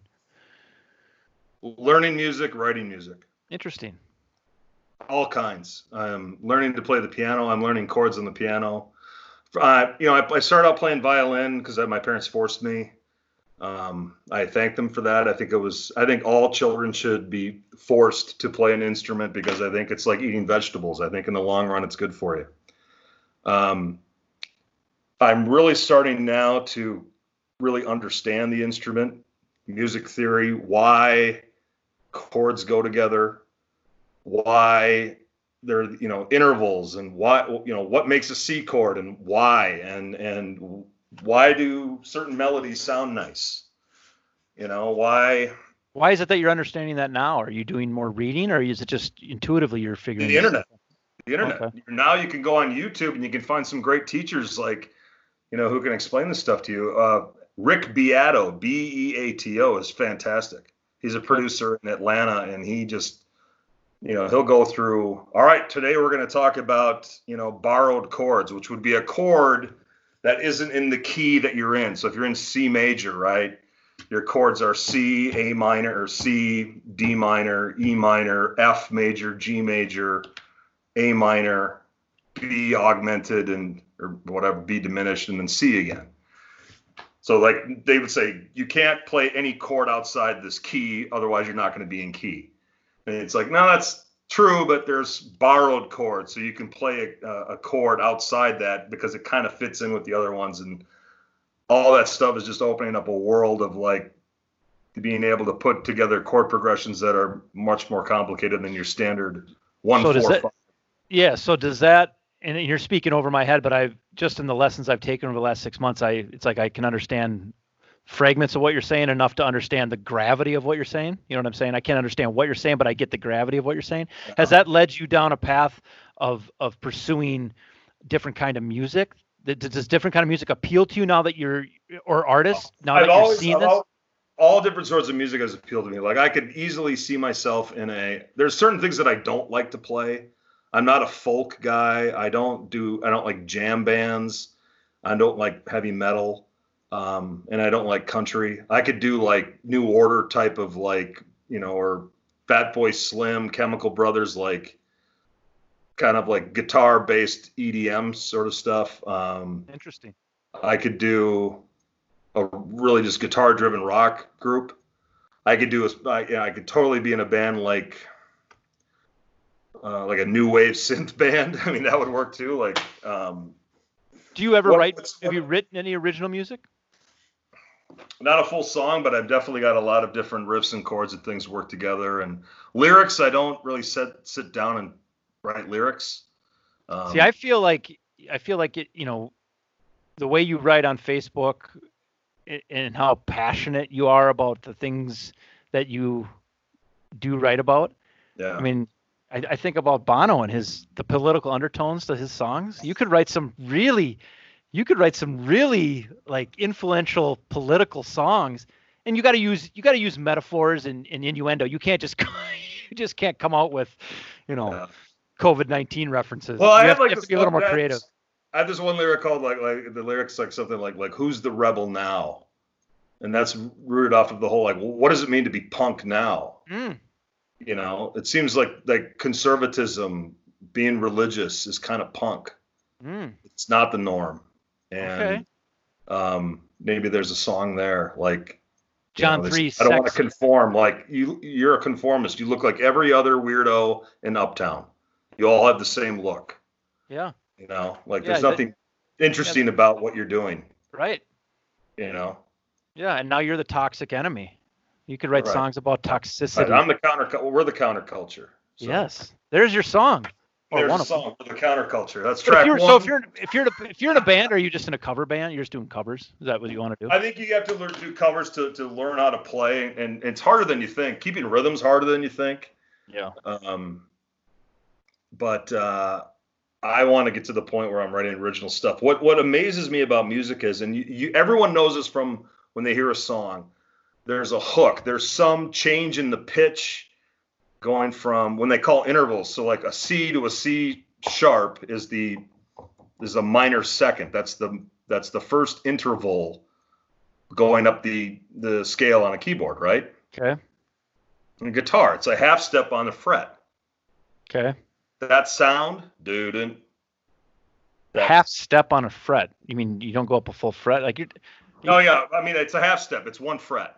Okay. Okay, that's a half Okay. step. Okay.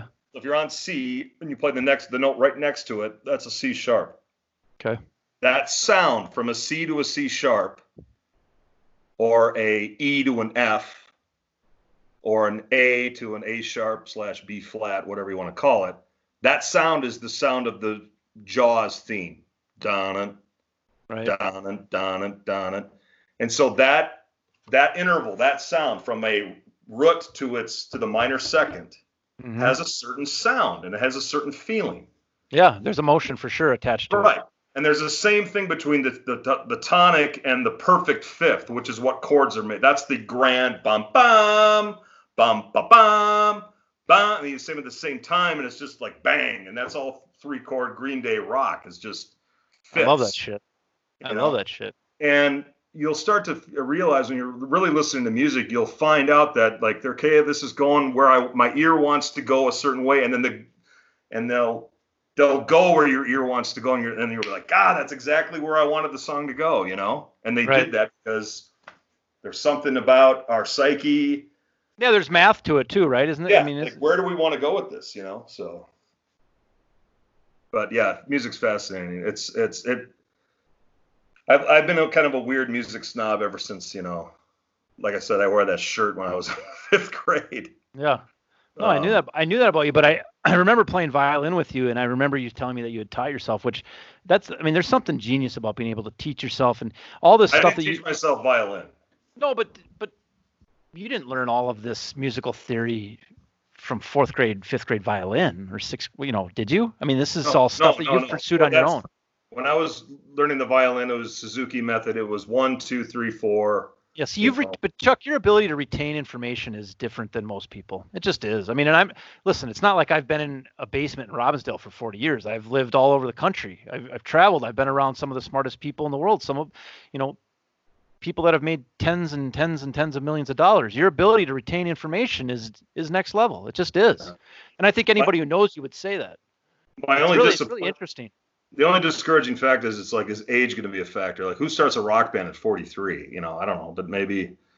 Yeah, not too many people, but but also like, I mean, that's another interesting thing about you, and we we'll wrap this up. But one of the things I did actually want to ask you about is what influence your dad having you at 42 has done in terms of creating a blueprint for you that makes you comfortable, sort of maybe being single still at your age and pursuing things like this at this age. There are a lot of people who I think feel like at 42, 43, they wouldn't even entertain that idea and and it's not because they don't have the thoughts it's because they're already prisoners to a to a to the perception of what their life should be i mean yeah i i well i think there's something really admirable about being your I- age and and single and openly pursuing things like this and not afraid to to be comfortable enough in your skin to say it uh and I'm, I'm wondering if your dad having you at 42 years old created sort of like the paradigm or the, or well, the I, I don't you're assuming it's by choice I, i'm not discounting the idea that if i would have found somebody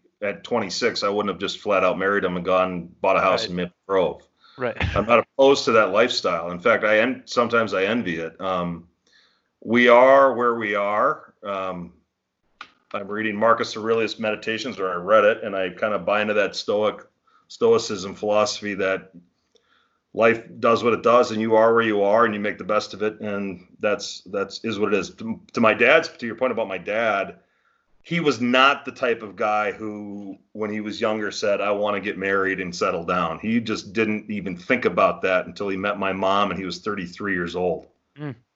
Like he never, I go, did you ever think about like getting married, having kids? Was that like on your radar, like something you had to do? He's like, no, never even, no.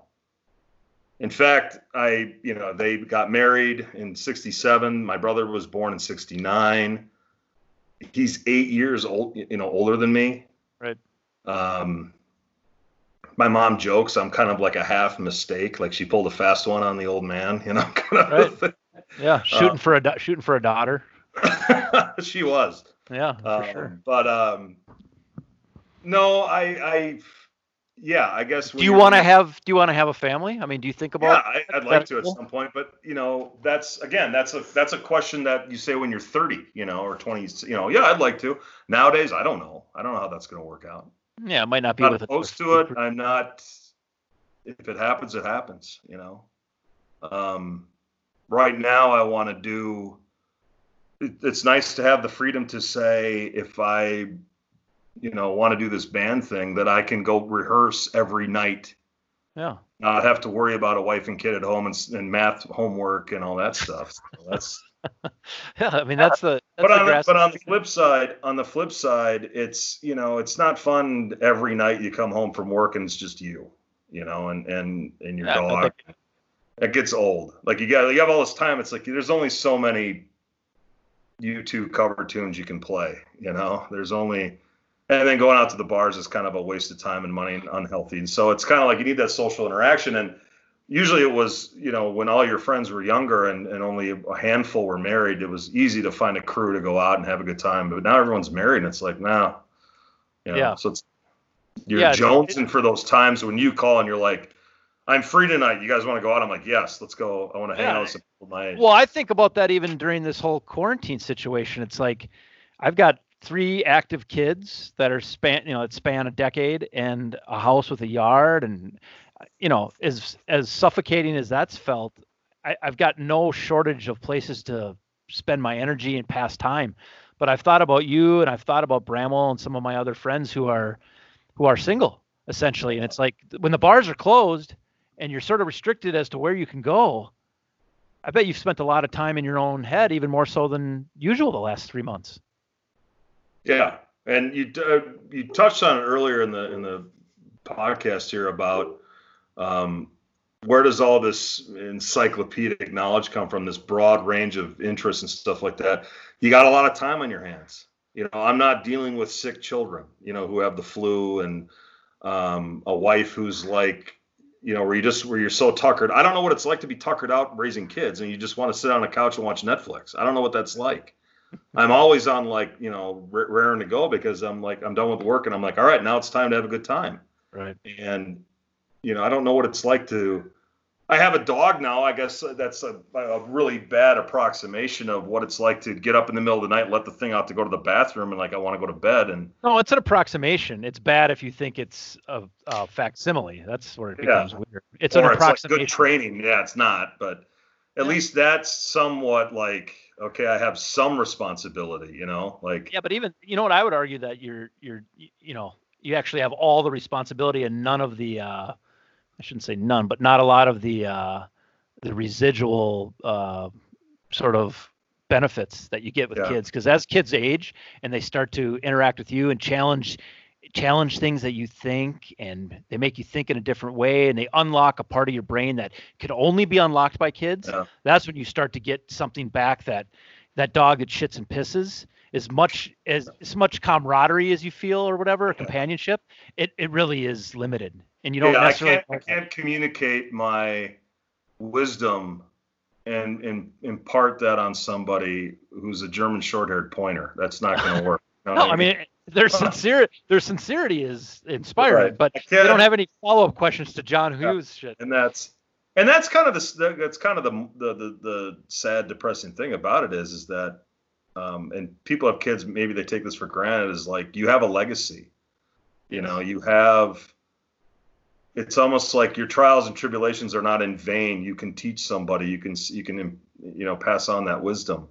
You have the ability. Think about this. You have the ability to to train a human being to go out and do good in the world you know it's an unbelievable and, uh, level of responsibility and actually that yeah. responsibility is an unbelievable driving force in terms of you talked about virtue and what's right what that responsibility does to your focus on representing yourself in a certain way and making your actions match your words and and and all of the good things that you want to be there is nothing like ha- having a child and them being an extension of you and and and them having to carry your name really and and yeah. and you know if you blow it they've got to carry that burden. I imagine you man up quite quite quickly. Instantly. When that yeah when that happens Like, instantaneously. no more sitting on the couch, you know, scratching your nuts playing video games. It's like, all right, I got a human being I got to take care of. Well, there, there may still be, but it doesn't come with uh, a voice in your head that's going, okay, have you scratched enough today? You know, maybe balance this out with something more productive or or whatever. I mean, it's incredible, dude. And and anybody I love in my life, I encourage them to to find a way to have children. It, it just because it it it makes you it makes you whole in a way that can't be replicated by buying your first car or Right. or Right. getting laid or all of these other things in your life that blow your mind when they happen pale in comparison Right. to this it's it's almost a supernatural feeling and Yeah. you know Unless you write a hit song and you're on stage in front of 60,000 yes in two years, then I'm going to be like, well, this is pretty cool too. yes hit a hit a hit song with political undertones If, if Jagger could do it at my mom's age at what 78 or whatever the hell he's doing, I think I can start one up here at 43. but also be the first. I mean, what the fuck? Like that's the other thing is like this one thing I try to implement into my kids or onto my kids is that don't compare yourself to anybody else. That's that's like a fool's game and a and a recipe for depression. You are literally made of shit that nobody else who's ever been born is made of. You know, you might share 99.999% of your shit with people that have been born, but you Yeah. nobody's got 100% of what you have. So to measure yourself against anybody else or what they think or what timeline they were on or whatever standard is is a is a bummer. You're you're selling yourself short. You literally are because you are. I, I, I, I believe that. I mean, it's ridiculous to start a podcast. The, the world's got plenty of fucking podcasts. You know, honestly, honestly though, and it's like There's no only one- Eric Stormont in the world. Yes, but you, I have to tell myself that, and I have to get a certain joy out of it. But if I listen to anybody outside of my mom and my grandma, this is stupid. It's corny. Nobody really listens. I mean, nobody's gonna listen, but it's like there's something about it that makes sense in my brain, which is the only version of me uh, of that kind of brain that exists. So it's like, fuck it. I don't know, Yeah. dude. Start a band at 43 and be a rock star by 50. Who fucking cares? I understand the odds are long. Of course they are, but Yeah. that wouldn't be. You but know, the odds aren't long to to play live and to write something original. And if if one person has a better three minutes of their day having listened to it, then that's great. well, more important than that, do you get anything out of it? Because at the end of the day, it's like you got to spend your time doing something, nourishing yourself in some way or another. If it does something for you, it'd be cool if we all could live in a space where I'm not talking about selfishness. I'm talking about like being so comfortable in the pursuit of our own joy that we're not simultaneously measuring it against what people think. And it's very difficult, especially in this day and age when social media is, you know, leaves you ripe for criticism, even when you're not trying to to to create a shitstorm. But if you can just do it for yourself, it's fucking empowering, man. It really is. And I don't know, it's it's difficult, but I don't know. You got to read Marcus Aurelius Meditations. That's all he talks about is be yourself, ignore the critics. You are put on this planet to do a job, basically. You have you have your everyone has their duty station, and you have to do it. So How do you recognize what that is? Does he tell me? Or no, is you, it, you live by through your action. You live. You got to read it, man. It's only 150 pages. all right? I'll read. I'll read it. Let's. I'll read it. We'll do a book report on it. Do a book report podcast on it. I mean, Yeah. maybe maybe we'll pipe in Bramwell or somebody and get a three-way thing going. Um, Yeah. I also want to talk to you, and we won't do this tonight because I wouldn't do justice to it. But I want to talk religion with you because I've had periods in my life when I'm religious. I I have there are certain components of religion that I I, I love. There are certain lessons in religion that I think are vital. But it it's always interesting to me when I see somebody who I consider to be extremely intelligent, also uh, so religious. And there aren't a lot of people like that, in my Mhm. opinion. A lot of the people that are really religious or or or or pro, you know, Jesus or the Bible, they're usually, in my opinion, not the most intelligent. So it's it's up, but that, that makes it interesting. Yeah. Well, maybe, maybe, maybe, maybe not.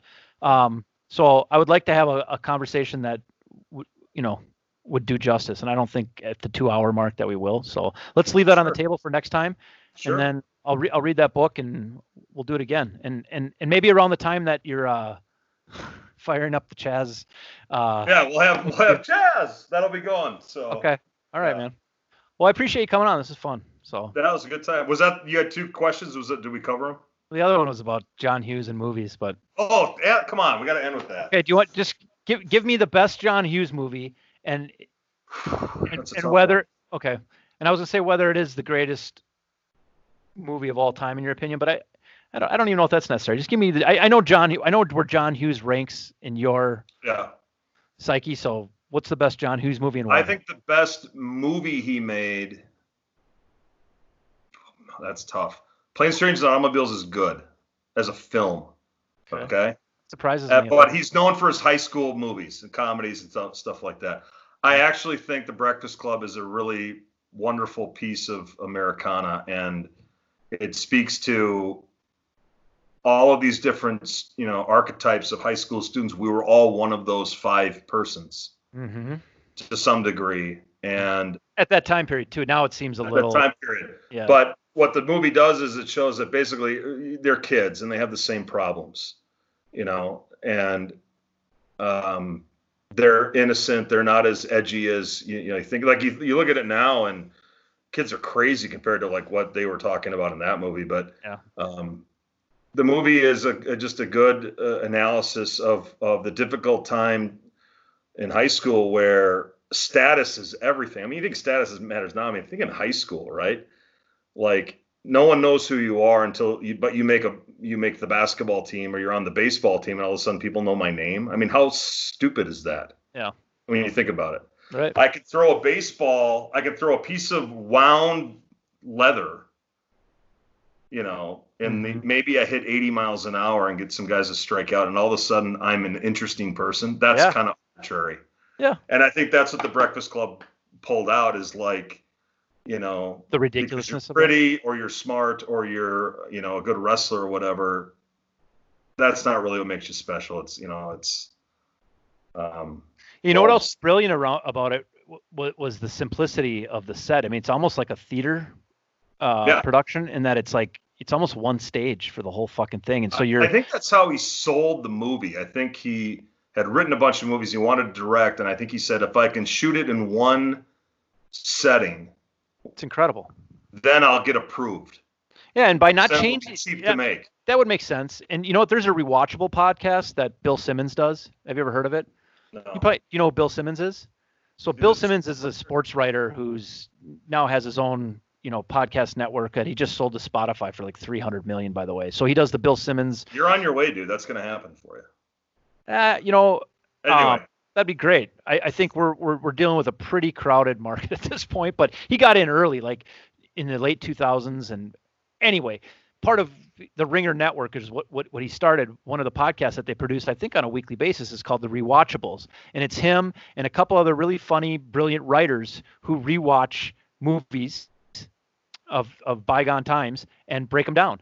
And, Yeah. and break down how they relate now and how, and how and how it holds up and what things are ridiculous. And they did a breakfast club rewatchable. That's that's actually pretty interesting to Yeah. to listen to. And it talks about all that stuff. And uh yeah one of the brilliant things that i mean john hughes was on another level obviously but one of the cool things is when you have a set that doesn't change what it does is it it brings the character subtleties forward right you're not there's not a bunch of explosions and, and right, scene right, changes right. Yeah, that- there's no that are- there's no slips on the banana peel. It's it's a dialogue movie. It's almost like a one act play kind of a thing. Like Yeah, it's know, almost it's um, almost like you're on the couch. You're like a fly on the wall, and you get sucked into this conversation. It's fucking.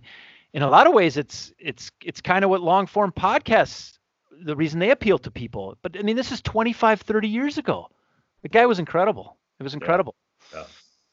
That's and I- best movie. You have to watch their, you have to listen to their rewatchables because there's they they they they dug up some information on casting decisions and and how I think how Molly Ringwald almost didn't get that part or she read for a I think she read for the angry girl part first and how Yeah. that was a last minute switch and I don't know some interesting stuff on it so.